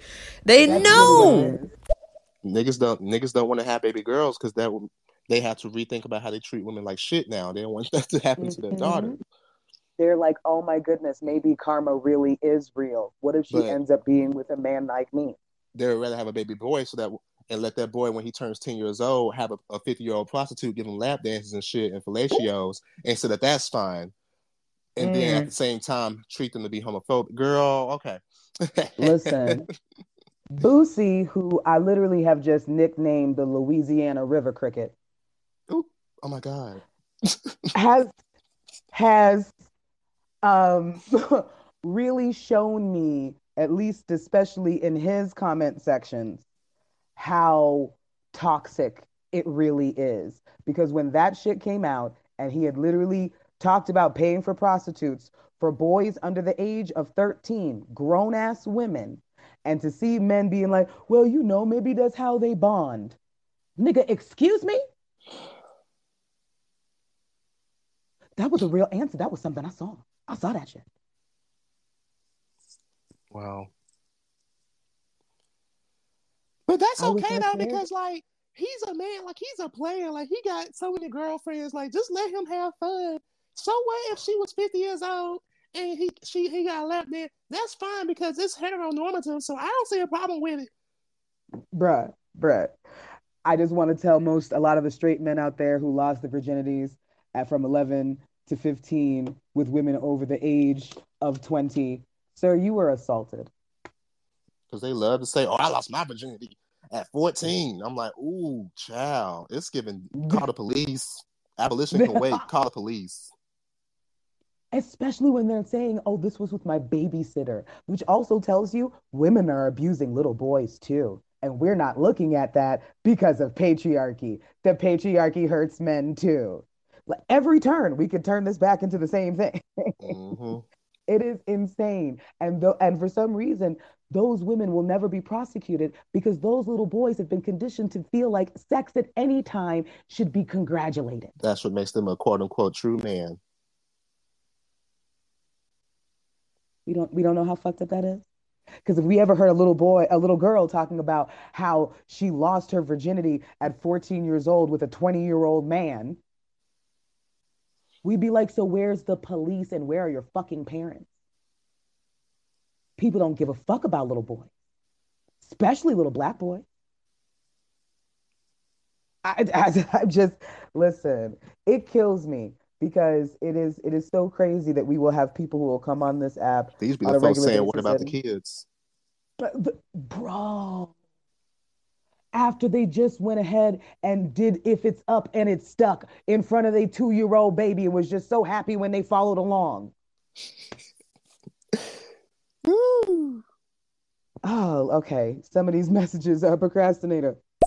And when people start putting men into these stereotypes, uh, that's where all hell breaks loose because um, mm. when he can't show his emotions it comes out the other way and it usually comes out to the person that is most vulnerable that is mainly to his partner his wife or something like that. Because um, you know men oh. especially toxic masculine men they know their boundaries and they know their limits. They're not going to do it everywhere. It and you know it's it's actually the most um, root of the problem is the fact that this masculinity was imposed on them. So that mm-hmm. is like something that really needs to change because um, like literally now it's you know the whole toxic masculinity thing is being celebrated and it's so uh, it's so disturbing because emotions are equally important being sensitive is very important in order to know the other side and you know to know yourself as well uh, that's a word. And that, again, tells you how much the patriarchy is just hurting men. And it's like they're the most willing victims of it. They walk into it on a regular basis, not even remembering what it was like when you were a little boy and couldn't even tell somebody that you were touched because you felt that made you gay. You mm-hmm. couldn't even be open and vulnerable to go ahead and be honest. Like, come on, man. Just living within it. Uh, Huntress, and then, you know, he passed it off as like, oh, it's just a preference. It's just a preference. I'm like, well, your preference is fucking weird. Like, what about, what about like a mixed race woman And when I say mixed race, I'm speaking like specifically like black and something else because that's what he seems to be into, or a light skinned um, black woman that's not mixed. Um, I was like, what what about a light skinned black woman is like so special to you? Like, what makes her better than like a dark skinned mm. woman? And he's like, well, it's not that she's better; it's just a preference. I'm like, once again, like, it's it, it has to be a preference for like for a reason, like what is the reason? Mm. Like I'm not understanding. Like when I look at a man, like I don't think one is better than the other just due to the context of like their skin tone. Like I don't know. That's just mm. not what I'm fucking looking at. I don't get it. I don't. I am no because eh, that, that is so true because I am no longer interested in when people say, "Oh, that's my preference," and then it's like, okay, well, your pref, of course, it's your preference because it is closest to white. So of course it's a preference because whiteness is always going to be it's always been the standard in the society. So I'm not trying to hear that. Oh, that's my preference. I bet it is your preference because the way desire, the way desirability politics works, the more closer you are to white, the more desired you are. So you have to think of something else. And number two, and also, if I prefer apple juice over orange juice, if we just so don't have orange juice, then sure, I'll take apple juice. But if I say no, I don't want apple juice, then it's no longer a preference. It's a requirement that I have orange juice. So this whole oh or, preference. Oh, and I, I was just going to say, and just to piggyback off of that, if we're using juice as an analogy, also when I ask you what type of juice that you like, you don't tell me what juice you hate. You don't say fuck apple juice. apple juice is the worst shit I've ever seen in my life, and I cannot tell you the acidic nature my stomach is after drinking it. I promise you, you'll just tell me what you like. That's what, like, you have these dating profiles, no fats, no femmes, no Asians, no blacks but and then when I call you out on that, well, why? Where does that come? Why not? Well, that's just my preference, bitch. You didn't have to put that there to begin with, bro. And also, let's popularize keeping our toxic preferences to our fucking selves. Can we do that? if we're not going to stop having being that toxic, can we at least stop telling people about it? Because I'm really sick of what's going on in my inbox. So you have it's, that. It's disgusting you have that preference, the anti-black preference, colorism preference, and then you also have the preference of fetishization, which also comes from racism as well. Because why do you prefer only black men, even though you're white? Because you assume that I have a big dick. Was this? It's all tangled together. Because mm. a girl, a I lot be, of anytime, anytime this, like I said, I always side our white gays when they approach me. Oh, you must have a big dick. Biz, how do you know I even want to talk? Because I'm dark skinned, right? That's problematic. Yeah. I will never forget. Tell me why this white waiter just wanted to relate to me so badly. So I'm sitting at a table. I'm sitting at a table with um, one of my girlfriends, and the summer protests um, had literally just gone on. And we're having lunch somewhere. I think everybody's trying to just kind of decompress from what was going on um, I won't say the name of the restaurant, but um, this waiter comes up to me and we were he and of course since we're all talking about it, he just starts talking about it and how yes it was terrible and he was so glad he was able to go out there and show support because he doesn't want anybody to think that's something he's okay with because he loves black men. He went to Louisiana and he had the time of his life with this most amazing black man. and he was like that was he was like and also that was the best sex of my life so I know what I'm to fight for. See, these would be the same folks. I told you about the time um, doing the George Floyd protest. People were holding up signs, um, "Big Black Cocks Matter" and all this other oh problematic God. ass shit. And yeah, you're only standing for the cause, quote unquote, because you're fetishizing. Get the fuck out my face. yeah, bro. No, we're not doing this today. Like, I'm sorry. Like, this is this is just this is just not what we're gonna do and it it was so disgusting to me. Me and my girlfriend were looking at each other, um, like, what do you? Res- uh, um, I'm glad you found a reason. Like, what do yeah. you want me to say to that? You found a reason like, so you, you can accessorize them and objectify them. Which also tells me that you feel no need to help anybody else if you don't feel like it's going to help yourself. Thanks for letting me know. Uh, procrastinator. literally, I think um, staying, I mean, coming here into this uh, particular show actually brought back my sanity in a way.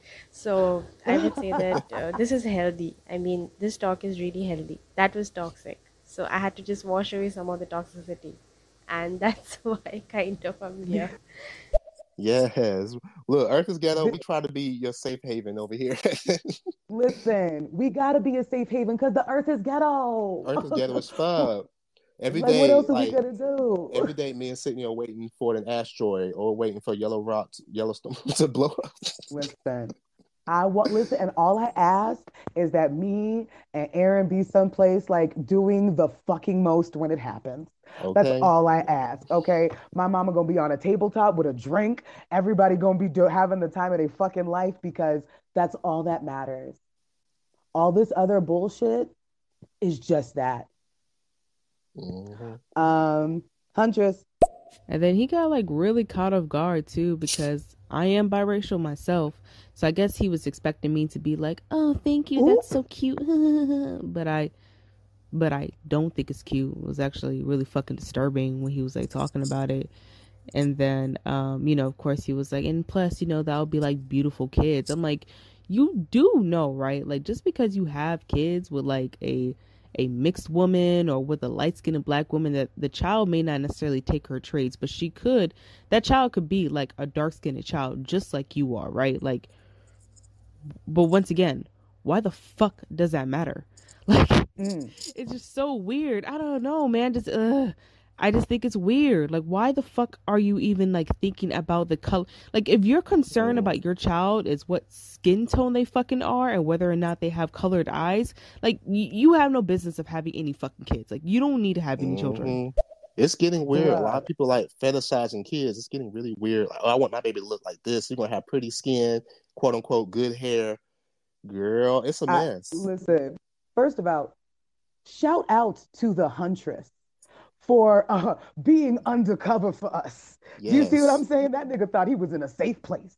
He thought he could say whatever the fuck. And she was like, um, this feels like it's giving therapy. It's it's giving we need to dissect. She didn't He like was he so taken off guard. he didn't eh, that's the thing. Just like when white folks don't expect white people to hold them accountable, did- she, he didn't expect uh her to use her like Mm. privilege of being lighter skin. He didn't expect that and to to say, oh up. no, you're not going to degrade other people in name of me. You've got a problem. And I just have to say, shout out to the Huntress for fucking that. Uh, Period. it's Issa Reed. Look, you're a victim.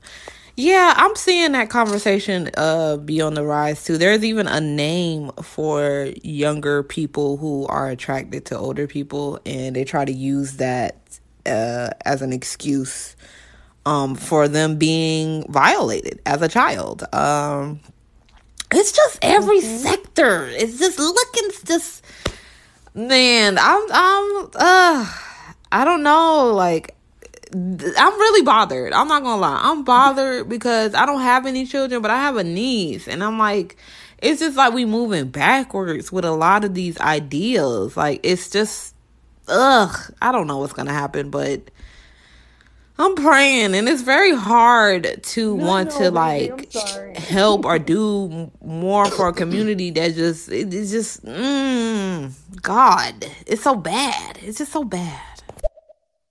But it is true. I have seen men say, oh, well, they just have a preference for older women from just a real, from 11.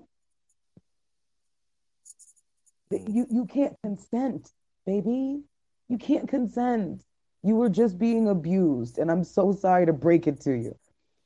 But here we are, to death. Oh my goodness, I have um I have been fortunate to have conversations with my male friends who have been through that and watched them be honest and open about what had happened to them and losing their virginity to an older woman when they were young. Um, unfortunately, on here though, uh, several of these dudes not only will put up conversations about trying to justify teleiophilia and being like, I orchestrated it and it was all me and she was older woman and that's just how it goes and, and I'm the man for it and, and it's, you know, uh, unfortunately, there's a lot of gentlemen I've come to find on here. I shouldn't say a lot, but uh, one is already enough. So uh, more than that to me is disturbing, and they sure do double down as hard as they can on just telling you that that it, they were not a victim, they were not taken advantage of, and they knew what they was doing at, at 13, 14, dealing with a 30 year old, 40 year old woman. Yeah. Ridiculous. Bruh. The Huntress. Yo, that's insane that there there are a lot of men who have experienced experienced statutory rape and they're never going to fucking admit that. And then there are some, I've had some who like look back in their life much later in age and was like, you know what, that situation I had when I was 13 with that 21 year old definitely was a very toxic and fucking disgusting thing that happened. But majority don't even like to recognize it that way because you know I'm a boy. You know I was a boy. I wanted that. I wanted that. I didn't. I didn't. She didn't force me. I wanted to have sex with her. It's like, you know, that's kind of like the point of like consent. is like you literally were not at the age of consent to give fucking consent, so there is no consent involved. Like, so weird. Yo, your brain wasn't even fully developed yet to even understand like any type of abstract thinking when it comes to sex. Like, bro, it's, oh, it's weird, man. It's weird. Um, I gotta ask you, have you ever seen Antwone Fisher? I'm sure people have in the in the uh That his name sounds familiar. So Uh, Antwone Fisher, um, I'm sure other people uh, know that it was a story. It was an amazing book that um, Denzel um, directed and turned into a movie later. And I think it was the first time I ever saw a little boy that had been violated by an adult woman that a- it actually got looked at as abuse. I don't know if anybody else has watched it or seen it, but that was a very, very, very triggering movie for me to watch. And I feel like for a lot of people to watch. And I saw that a lot of men, um, thankfully, social media wasn't as big as it was, um, as it is now. But even then, there were men being like, you know, well, when it happened to me, that was something that I wanted, so on and so forth. When I feel like they were just uncomfortable with actually being faced with what it actually was. You are too little to consent, period. And they and I and I've actually heard men say, "Well, I'm not gonna turn myself into a victim. I ain't no pussy. I'm not gonna turn myself into no victim." Sir, They're so concerned about their manhood. It's really sad. And if you're so, if no one can give you your manhood, like so, if you're so concerned that your manhood is in a, is going to be taken away from you, then you never had it to begin with. Saying so, that's the thing. When I hear people say, "Oh, they're trying to emasculate us," if my presence, like just if my existence is taking away your masculinity, you never had it to begin with. It's not yours. it's imaginary. If my existence can take it away or give it to you, it's imaginary. I rarely hear women say, "Oh, they're trying to effeminate me." It's always men "Oh my God, they're trying to take away my masculinity." Stop saying that dumbass shit. You probably you just don't have it at this point. Bruh. That that they're they're so they're so frightened to the point where they are really hurting themselves. Huntress, Oh my god, that's so fucking cringy. yeah. Uh yeah, I'm standing for the rights of black people because I love black dick. Like what the fuck is wrong with What the fuck is wrong with people, bro? Like, oh no, like I how about you just stand, you know, by these people because of hmm, maybe just having basic fucking decency for fucking humans and just having decency towards like living fucking beings, but not because you have a weird thing about big black dicks. Like what the fuck? What the fuck? God, people are so weird.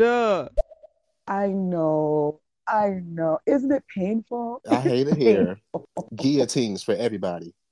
Bruh, listen, yo, Eric always try to take this shit back to Louis the Eighth every episode. He's like, he's for like, why did we ever stop making guillotines? like, shut up, I hate you. Uh, Fletch to Dove. And that makes me think of a book that I read many years ago called The Measure of a Man. Um, the author, I believe, at one point, he uh, was the um, either the co-creator of Source magazine or Vibe magazine. I can't remember at this point, but um, I remember reading that and that being a lot about it, about the um, the uh the length is in the color and him being in white spaces because he uh um he's bisexual uh and talking about going into spaces with white men and them not even really caring what size he was because he was yeah I think you know he admitted that he wasn't necessarily the biggest but that uh the fetishization was so real that they didn't even really when it came down to it they didn't even really care that he wasn't um the biggest mm-hmm. as far as penis size but they were just so focused on the fact that he was black and that's all that mattered. And it was just so weird and awkward. But yeah, the measure of a man. I'm going to have to mm-hmm. check that out. Huntress. The worst thing is, is when they tell you stupid shit like this and then like you have no response because you're just like, what the fuck am I supposed to say to that? Like, and then they look at you like confused almost like why do you not understand what i'm saying because it's like yo you're fucking dumb what are you saying like bro oh shit like yo. oh my goodness because i bro, call she's so right. That confused look he was looking at me like aren't, aren't don't you understand? Don't you also love black and i'm just like i look, really when she put our drinks down and and and go to the next table. It's just amazing like it's amazing like when we call them out like hey you do know what you said about me is actually fetishization and i'm not your i'm not your prop. And they'll look at you like you're crazy like well what's the problem? Like you should be glad that bitch you would get dragged. I should be glad that you fetishize me. I should be glad that you find my penis uh, attractive enough to protect. Ill, like oh, just ill, like ill, fletched to death.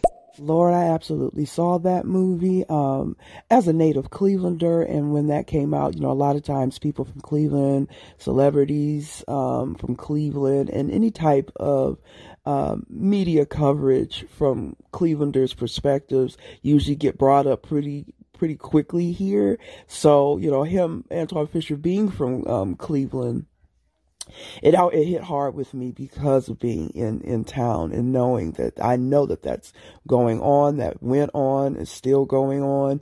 And when I watched that movie, yeah, that was one of the first times that it was just like I got I got sick to my stomach thinking about that. I, you know, I'd already been. Aware of things was like color purple um, of watching movies when i was younger and thinking like good lord i know this happens to women but yeah that one and knowing that that happened to young men you know really um, really hurt my heart. It, it and opened my eyes. Um, I'm not going to say it's a movie that I suggest for people to watch um, because there's just so many movies that are just centering our oppression and our pain. But I would say that I feel like it's a, a movie that cis het men should watch. Mm.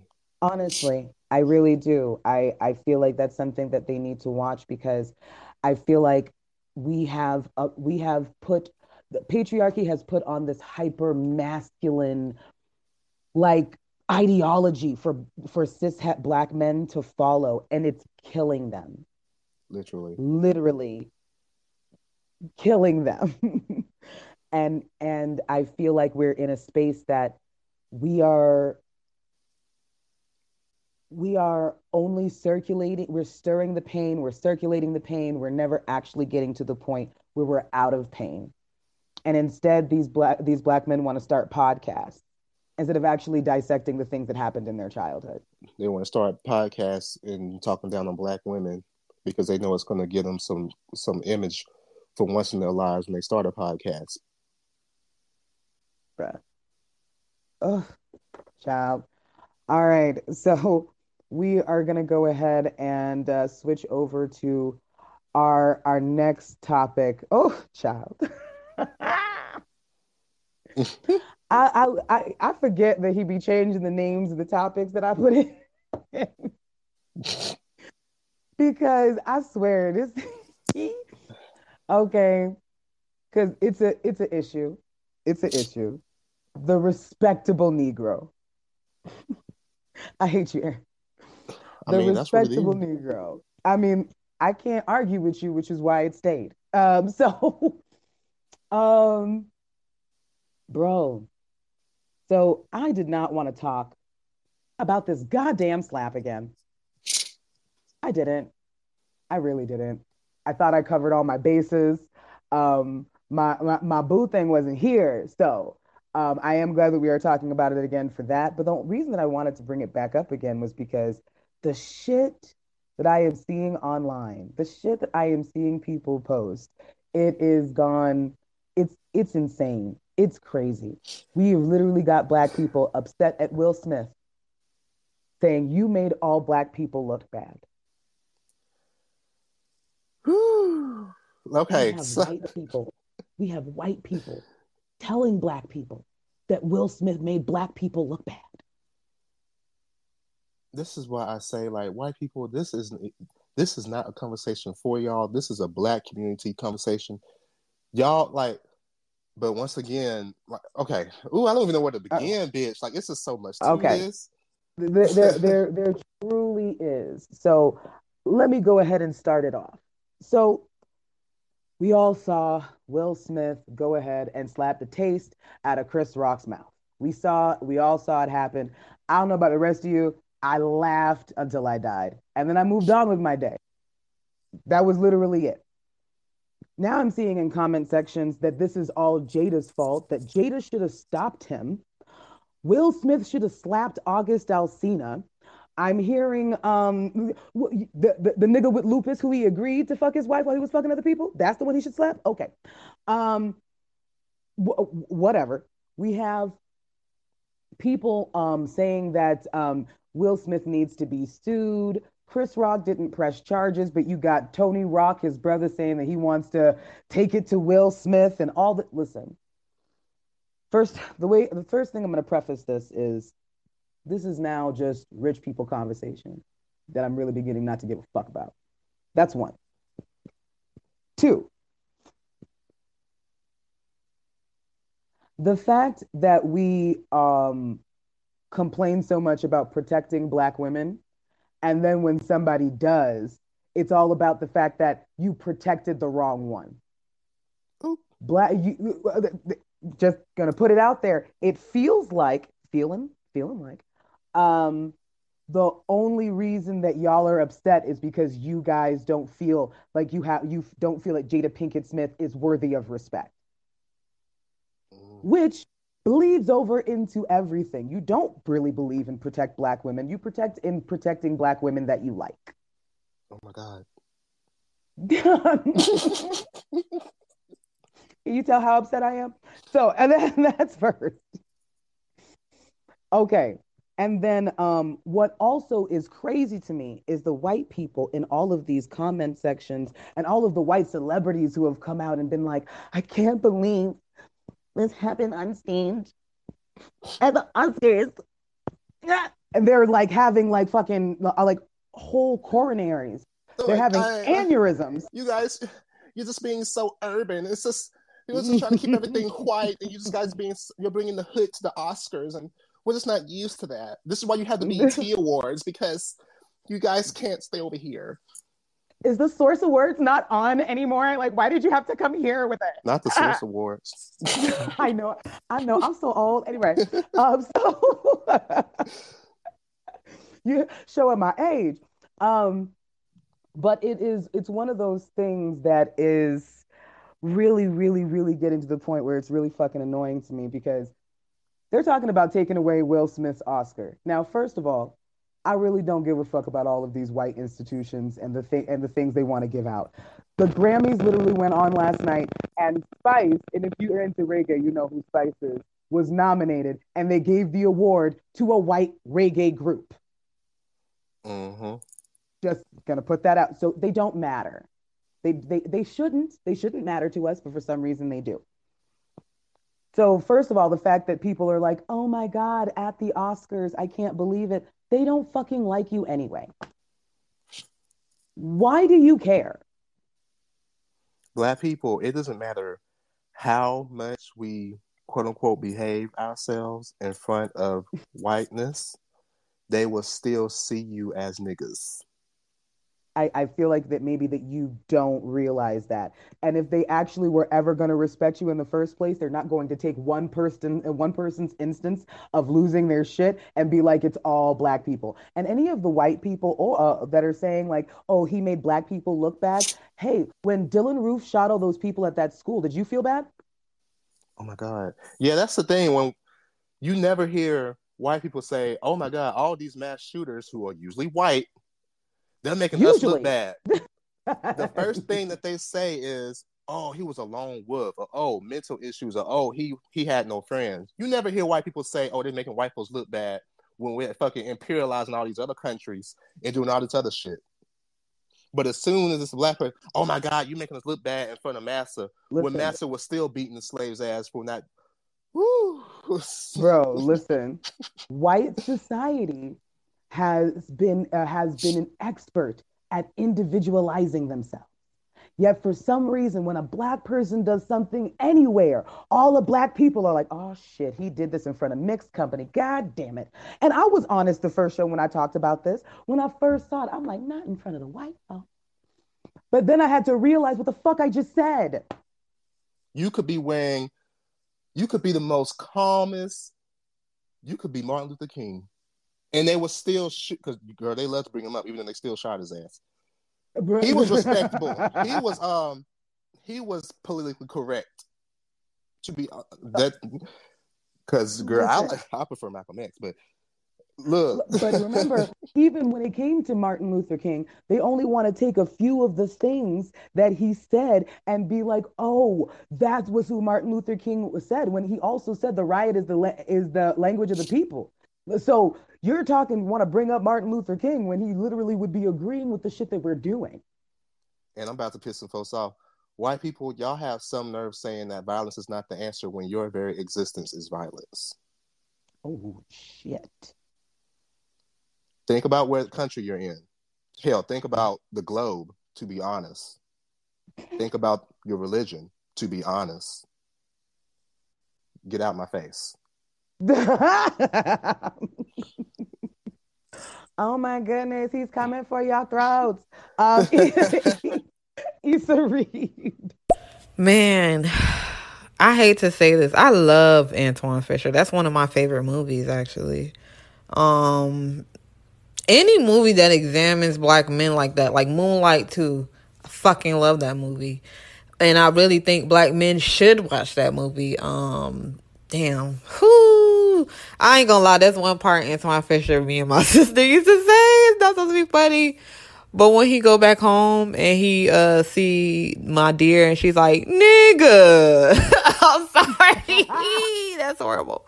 No, but the movie is awesome. Um, the fact that he is a dark skinned man, that heightens the whole idea of him questioning his sexuality and what he goes through with that. Um, I don't even know if this message is going to be played, but yeah, I love that movie.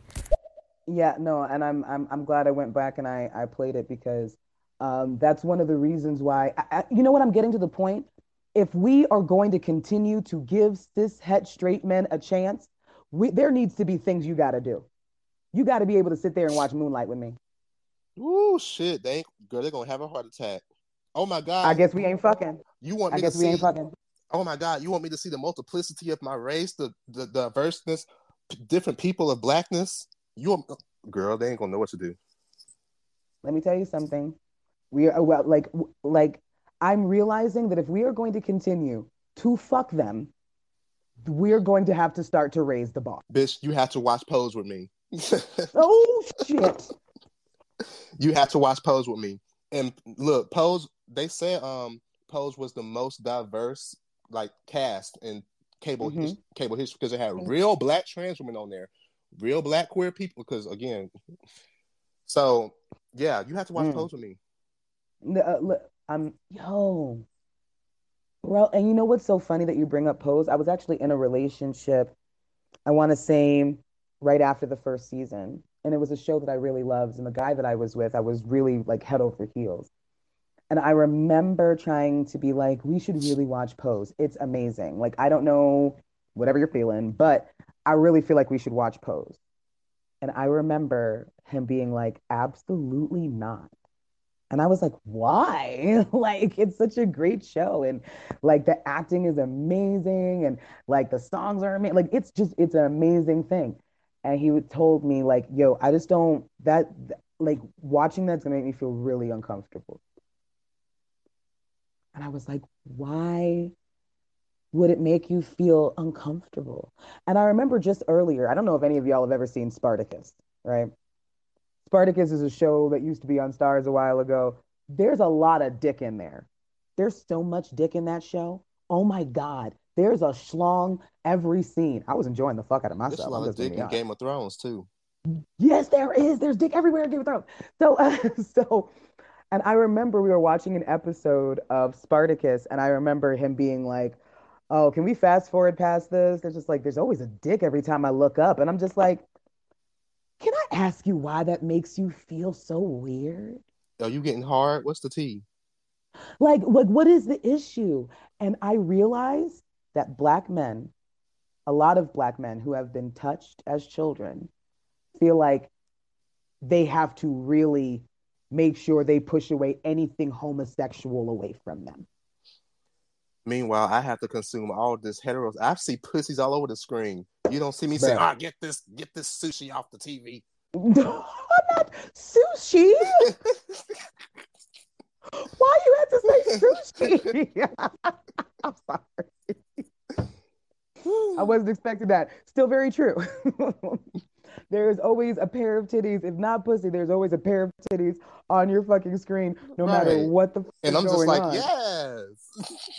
right, but for some reason, just the just seeing it, it's it's it's crazy. Damn, we got some messages. Okay, hundred. Start from the bottom. See another fucking okay. meme of Will Smith. If I see another fucking comment from somebody saying that he's encouraging um violence He's encouraging for people to walk up and smack anybody in the face for anything that they say. First of all, get the fuck up out of here. Yo, you it's so crazy how the world is so concerned about fucking violence when literally we thrive off of violence. Our society mm. is built off of violence. Like, yo, let's not talk about violence, bro. Like like these same motherfucking people be advocating for war, be fucking sitting here and, you know, not giving a fuck when police officers are violent towards brown and black people, but you're so concerned about the the, the insane and immoral act of Will Smith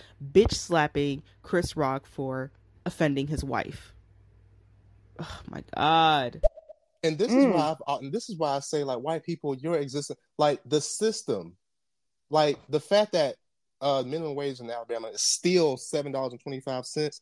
That's violence, bitch. The fact that capitalism exists, which goes hand in hand with white supremacy, that is violence. It's more than just a slap to the face, bitch. Verbal, like the system, it could be verbal, linguistic, like it can be a lot of shit. When you call me a faggot, I'm That's when violence. I got called a faggot, that shit, or like when you call the trans person a T word, that usually means that they're about to get their ass killed. Bro, that's sometimes the last thing that those people heard. That's the last thing. When you call me, if you're white and you saying nigga and all this shit, oh, it's just a word. I don't see. It's just a joke. I'm not trying to hear that shit. That Bro. shit can lead to violence, and it still does. So I don't. And, so if so, if a trans person smacked the fuck out of Dave Chappelle, I to be honest, I wouldn't give a fuck. Um, shouldn't have been talking shit. But like like that's that like maybe that's just me because I'm from Miami and a bitch is a little ghetto, but I just don't I just don't I just don't care. And the fact that you're they're trying to take Will Smith's Oscar uh, and like I said, don't really give a fuck about it, but I'm just looking at the dichotomy. But Roman Polanski still has an Oscar. When Roman Polanski won his last Oscar, they have uh, they gave him a standing ovation. Do you know why he wasn't in the crowd? Because he was fleeing the country because he had just been convicted of raping and drugging a 13 year old girl.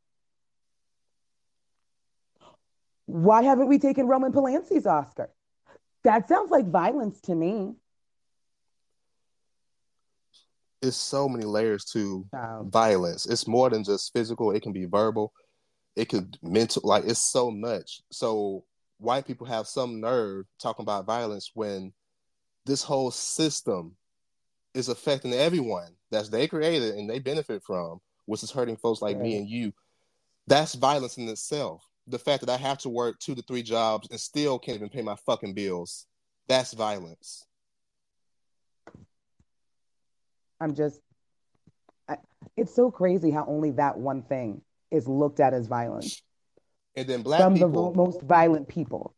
black people, the same black folks who were saying you making us look bad in front of white folks, be the same black folks who will beat, smack, and whoop their kids in front of white people at the store for um, asking them a question. And girl, I can't take y'all seriously. You will beat and smack and whoop the fuck out your kids in front of white folks, but you just gonna say, "Well, violence ain't the answer. You you gotta behave yourself in front of white people." But look what you're doing. Bruh, it is insanity. I'm gonna let you choose because there's there's a lot. Oof.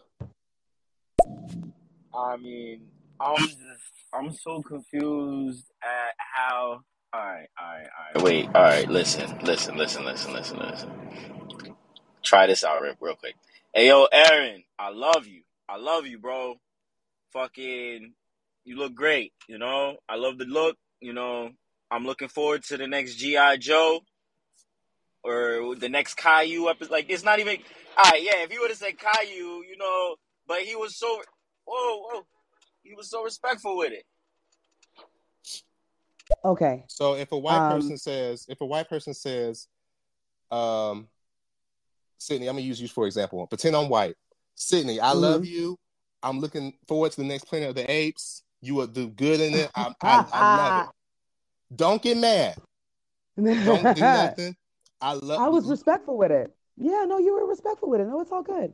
It's all good. um, also, um, Chris Rock has um, has is has been on record being very anti-black. Um, you could actually just go look it up. There are so many people that got YouTube videos just giving you the laundry list, and also of the laundry list of the things that he's actually said about Jada in the past. We really think it's about the one fucking joke. No, that was the straw that broke the camel's back. That nigga just wasn't taking it that night. And at the end of the day, if a husband wants to go ahead and defend his wife, it's not like she said, nigga, go get him. Like, I swear, they swear that Jada be putting a, a, a battery in this nigga's back like he doesn't have his own mind. It is insane to me. All I'm saying is like, I'm not like saying, I'm not condoning. it. I'm I'm just saying that he had a human reaction, and if white people can have human reactions against each other, why can't black folks? We boom, boom, boom, fight it out and move on. Like, again, girl, and at the end, the only thing that I, re- that, and I don't even regret that it was done in front of white people. I regret it was done on TV for everybody to see. Mm. Like, I really don't give a fuck about the Oscars and everything. Um, I feel like that uh, the only thing that I am actually sorry about is the fact that he actually won an Oscar, which, by the way, Will Smith has been tap dancing for y'all niggas since he was a Fresh Prince of Bel Air. He does one thing and y'all want to throw him under the bus. But it's cool. It's That's fine. He has been the magical, mystical Negro from Bagger Vance for a long fucking time. Okay. You've been like, it, it That's why kills white me. folks were so shook because they were like, "Oh my god, we didn't know he would be ghetto. We didn't. He's he didn't know he would be like this." Girl, Not Will. Not Will. Uh, Huntress. And like as a fucking community, as black people, can a lot of us stop fucking backing up and protecting designated house niggas? Ca- Can we fucking stop? Like this is when I would ask people to start educating themselves a lot more about the background of certain fucking people before you hype them up to be something that they're fucking not. Like, yo, Chris Rock has always been like a house nigga in my eyes. Back when he was on the fucking talk show with Louis C.K., Seinfeld, and other homeboy, where he was allowing two white dudes to say nigger on a fucking panel on a TV show. And it took Seinfeld, who is a white man, to be the only person on that fucking stage to say, um, I don't think it's okay that these two white guys right here are saying nigger. Like, I don't think that's okay. But here is Chris Rock giggling and cackling, thinking that shit's cute. Listen, and it, to have um, Jerry Seinfeld, who by the way has his own allegations of marrying somebody under the age of 18, tell you that you like that maybe we shouldn't be doing that. I feel like that should resound in people's minds. hmm like let's be real it took a white man a white jewish man sitting there to tell you guess what maybe he shouldn't be able to say the n word you disgusting piece of shit i'm Mm. mm. it's a Uh, read oh I could be wrong. but uh, I feel like anybody that was happy about Will slapping Chris Rock were like the type of people that got bullied and like never stood up for themselves. I don't know. I could be wrong. you are but um, the most important part of that we need to go ahead and realize is that us using um, these um, I, I don't know, these trivial dog whistles like, oh, you must have been bullied. That's why you thought that slap was okay. No, no. I didn't give a fuck about the slap because you are slapping the shit out of somebody who has always remained anti black in my eyes. So I don't care. Sorry. Take, what- take what you want, what you will. Tell, tell me that I condone violence. Say, you can tell me I condone violence. One thing I do condone is the protection of black women. Look, Period. like like I said, um, if a white if if a straight person calls me a faggot, you're gonna get punched. If a white person calls me a nigga, you're gonna get punched. And I'm not trying to hear from a white person. Well, you must have been bullied, and that's why you punched me. No, what you said affects me and could kill me. So that's why I punched you in the face. Period. Yeah, thank you. It's a read. Aaron, damn. Woo. And then on top of that, back in 2016, when a bunch of black and brown actors and actresses were boycotting the Oscars because they didn't nominate any black or brown fucking nominees, and Jada brought that shit, started a movement and brought that shit to fucking light, which is something that most people should fucking know because the Oscars has an extreme fucking history of being insanely fucking racist to black and brown people, to indigenous people, it fucking etc. You then decide to continue to host the fucking Oscars back in 2016. And not only do you host it like the proper house nigga that you are, but then you get on the stage and you still are talking shit about Jada and Will. No, not Will. Actually, was just Jada. Like he had he like like for years now, he has always had his mouth open when it comes to that fucking woman. So like, yo, I'm gonna need people to stop the fucking cap, bro. Ugh, I just really, I just So really well want said. black people. I just really wish black people understand. It doesn't matter what you do. It doesn't matter how you quote unquote behave. You could be in your bedroom sleeping. They will still shoot your ass for minding your fucking business because you exist. Period. Like God Ooh, damn. Fletch. I know it's so sad out there. Fletch the dove. You ain't never lied sometimes when we have these conversations about black violence and, and, and protecting white fragility. It's just like, white folks, I need you to stop, look, and listen. Because I don't know where you think you are, but you're clearly in a country that benefits you, that profits off of black violence, that encourages and would rather, would want nothing more than to lock up and enslave and encage black folks across this country. It gets on my nerves. I, I, I it's just so irritating. There should be some level of embarrassment at this point, but clearly there's not, and there probably won't be.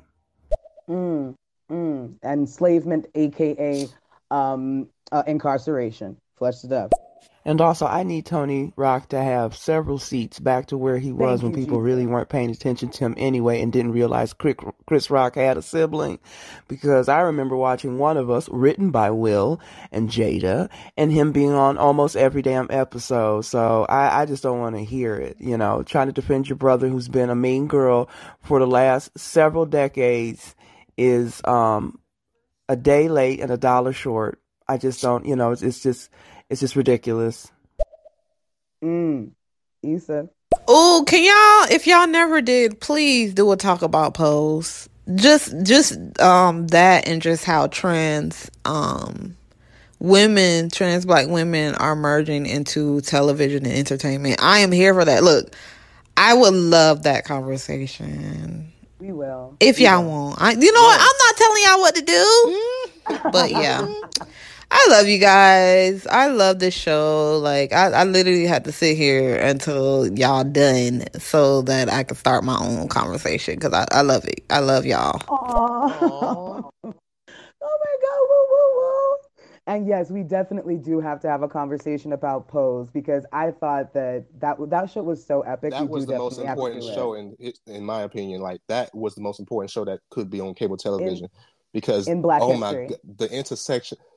Whew, that show is just so important. Everyone that's black needs to watch it. Listen, and and and I we are definitely gonna have to schedule a conversation for like for that for sure. Issa, You know what? I was in that situation, Sid. Um, and this dude was a thug. He was like a blood and everything. We were just sitting back and we had put on an episode of um Black Mirror. Y'all know the episode with um Yep. What's his name? Something Mackie. When they go into the video game and they start Mackie. hunching. hmm I thought for sure he was gonna be like, man, turn this shit off. No, he sat and watched it with me. We cuddled and enjoyed it. I was like, okay, okay. hmm Then you Because my want to give husband, something to uh, a thug. that's the episode. My husband Yahya was in that episode. Oh, child. Yeah. Oh my goodness. Listen, I'm gonna fight you for him, or at least you can have him first. But let me. I just need a turn. Look, Just give me a turn. look, just give me, I just need a me, turn. um, give me six hours, and I'll give them back to you. Uh, listen, uh, listen. I uh, listen with what he got going on. I don't even need six hours. I need like a good 45 minutes, and I will be perfect because I'll need help after. Um. So, um. Uh, flesh to death. And when we talk about um, white folks having reactions versus black folks having reactions and the double standard there, I remember when Adrien Brody open mouth kissed Halle Berry on the Oscar stage without her consent. If we want to talk about violence, so you don't have to slap somebody. It can be verbal. It can be psychological. Um, some of it is just the sheer optics, and it's just like, well, you better take back his Oscar because, whoop, uh, because I'm pretty sure Halle wanted to whoop his ass when that happened. He didn't ask her for that kiss, just straight up kissed her on the stage. You can see that she was uncomfortable, but we don't talk about that, and that wasn't even that long ago. and Mm. she talked about it after and she talked about it afterwards. And this was i think it was recently talking about how fucking uncomfortable she was how fucked up that was. And we don't care about that. We don't care if it's doing be, something's being done to a black woman. We just don't give a fuck. And going back to like um this is why I really can't take a lot of um older black folks that's saying we gotta look good for the white man. I don't take y'all seriously because like I said, y'all would be the same ones who will beat your kid in the Walmart aisle seven in front of white Mm. folks. And then when I say, Well, hey, why did you do that? Well, because he was running his mouth. Okay, well, Chris Rock was running his mouth. And so y'all don't care. It's the selective outrage. It's just hilarious to me. Y'all will literally do all these, beat the fuck out your kids in front of white people, but want to say violence isn't. The... Okay, girl. Yeah, listen. No, no, no. And and I really got a question for those people. For everybody who um, thought that this was wrong, are you going to stop beating your kids? Hell no. Well, That- that's, that's- different. oh my God, I hate this. I hate this place. Serenity. Right. It's crazy how all of the boob grabs and the unconsensual kisses against women, especially younger Mhm. women, from these old ass men. Oh, him slapping him slapping Chris Rock was traumatizing, but not the sexual assault. That wasn't traumatizing. Whoa. Y'all are so fucking weird. Oh, I, I hate rich people. I, I, I can't understand their logic. like, what? And the racist jokes too, like y'all said, that's not traumatizing. But a slap, a slap was traumatizing. Okay. Girl. Listen, but that's why I I really am in a space where it's like I just want to let anybody know if you are in a relationship with a cishet man and they are telling you that Will's Oscar needs to be taken, what happened was wrong, violence isn't the answer, I want to let you know that nigga will never stand up for you in life. Oh my God. Go in the next direction. Find a man who loves you. And a lot of the women who are saying, um, who are saying that uh, the same shit have never had a man actually defend them. Bloop. Also, side note, um, if anyone is trying to join the panel, since this is a scheduled programming Monday, Wednesday, Friday show, we do not let people up on the panel. However, we do do pop up shows like in the evenings, and that is when we allow our um, supporters or whoever wants to come up on the panel to talk with us. Speaking of Sydney, when do you want to do a pop up show? Ooh, I'm thinking, you know, Wednesday night might be good. Okay, what you want to talk about? You want to do pose? Oh, oh, yes, absolutely. Okay. So Wednesday night we're gonna do a pop-up show um, about pose. Um, so we can really dissect it and get into it. I'm definitely gonna be playing some of my favorite clips, bitch. We are we Mhm. are going to dive in deep. I think it's going to be absolutely um, amazing. And um, also, I just want to let people know I want y'all's suggestions. This is a Black queer podcast, so why would I not want to hear from the Black queer people about what we should be talking about? So please, um, you can go ahead and make sure you message us here. You can message us on Instagram, all of that stuff.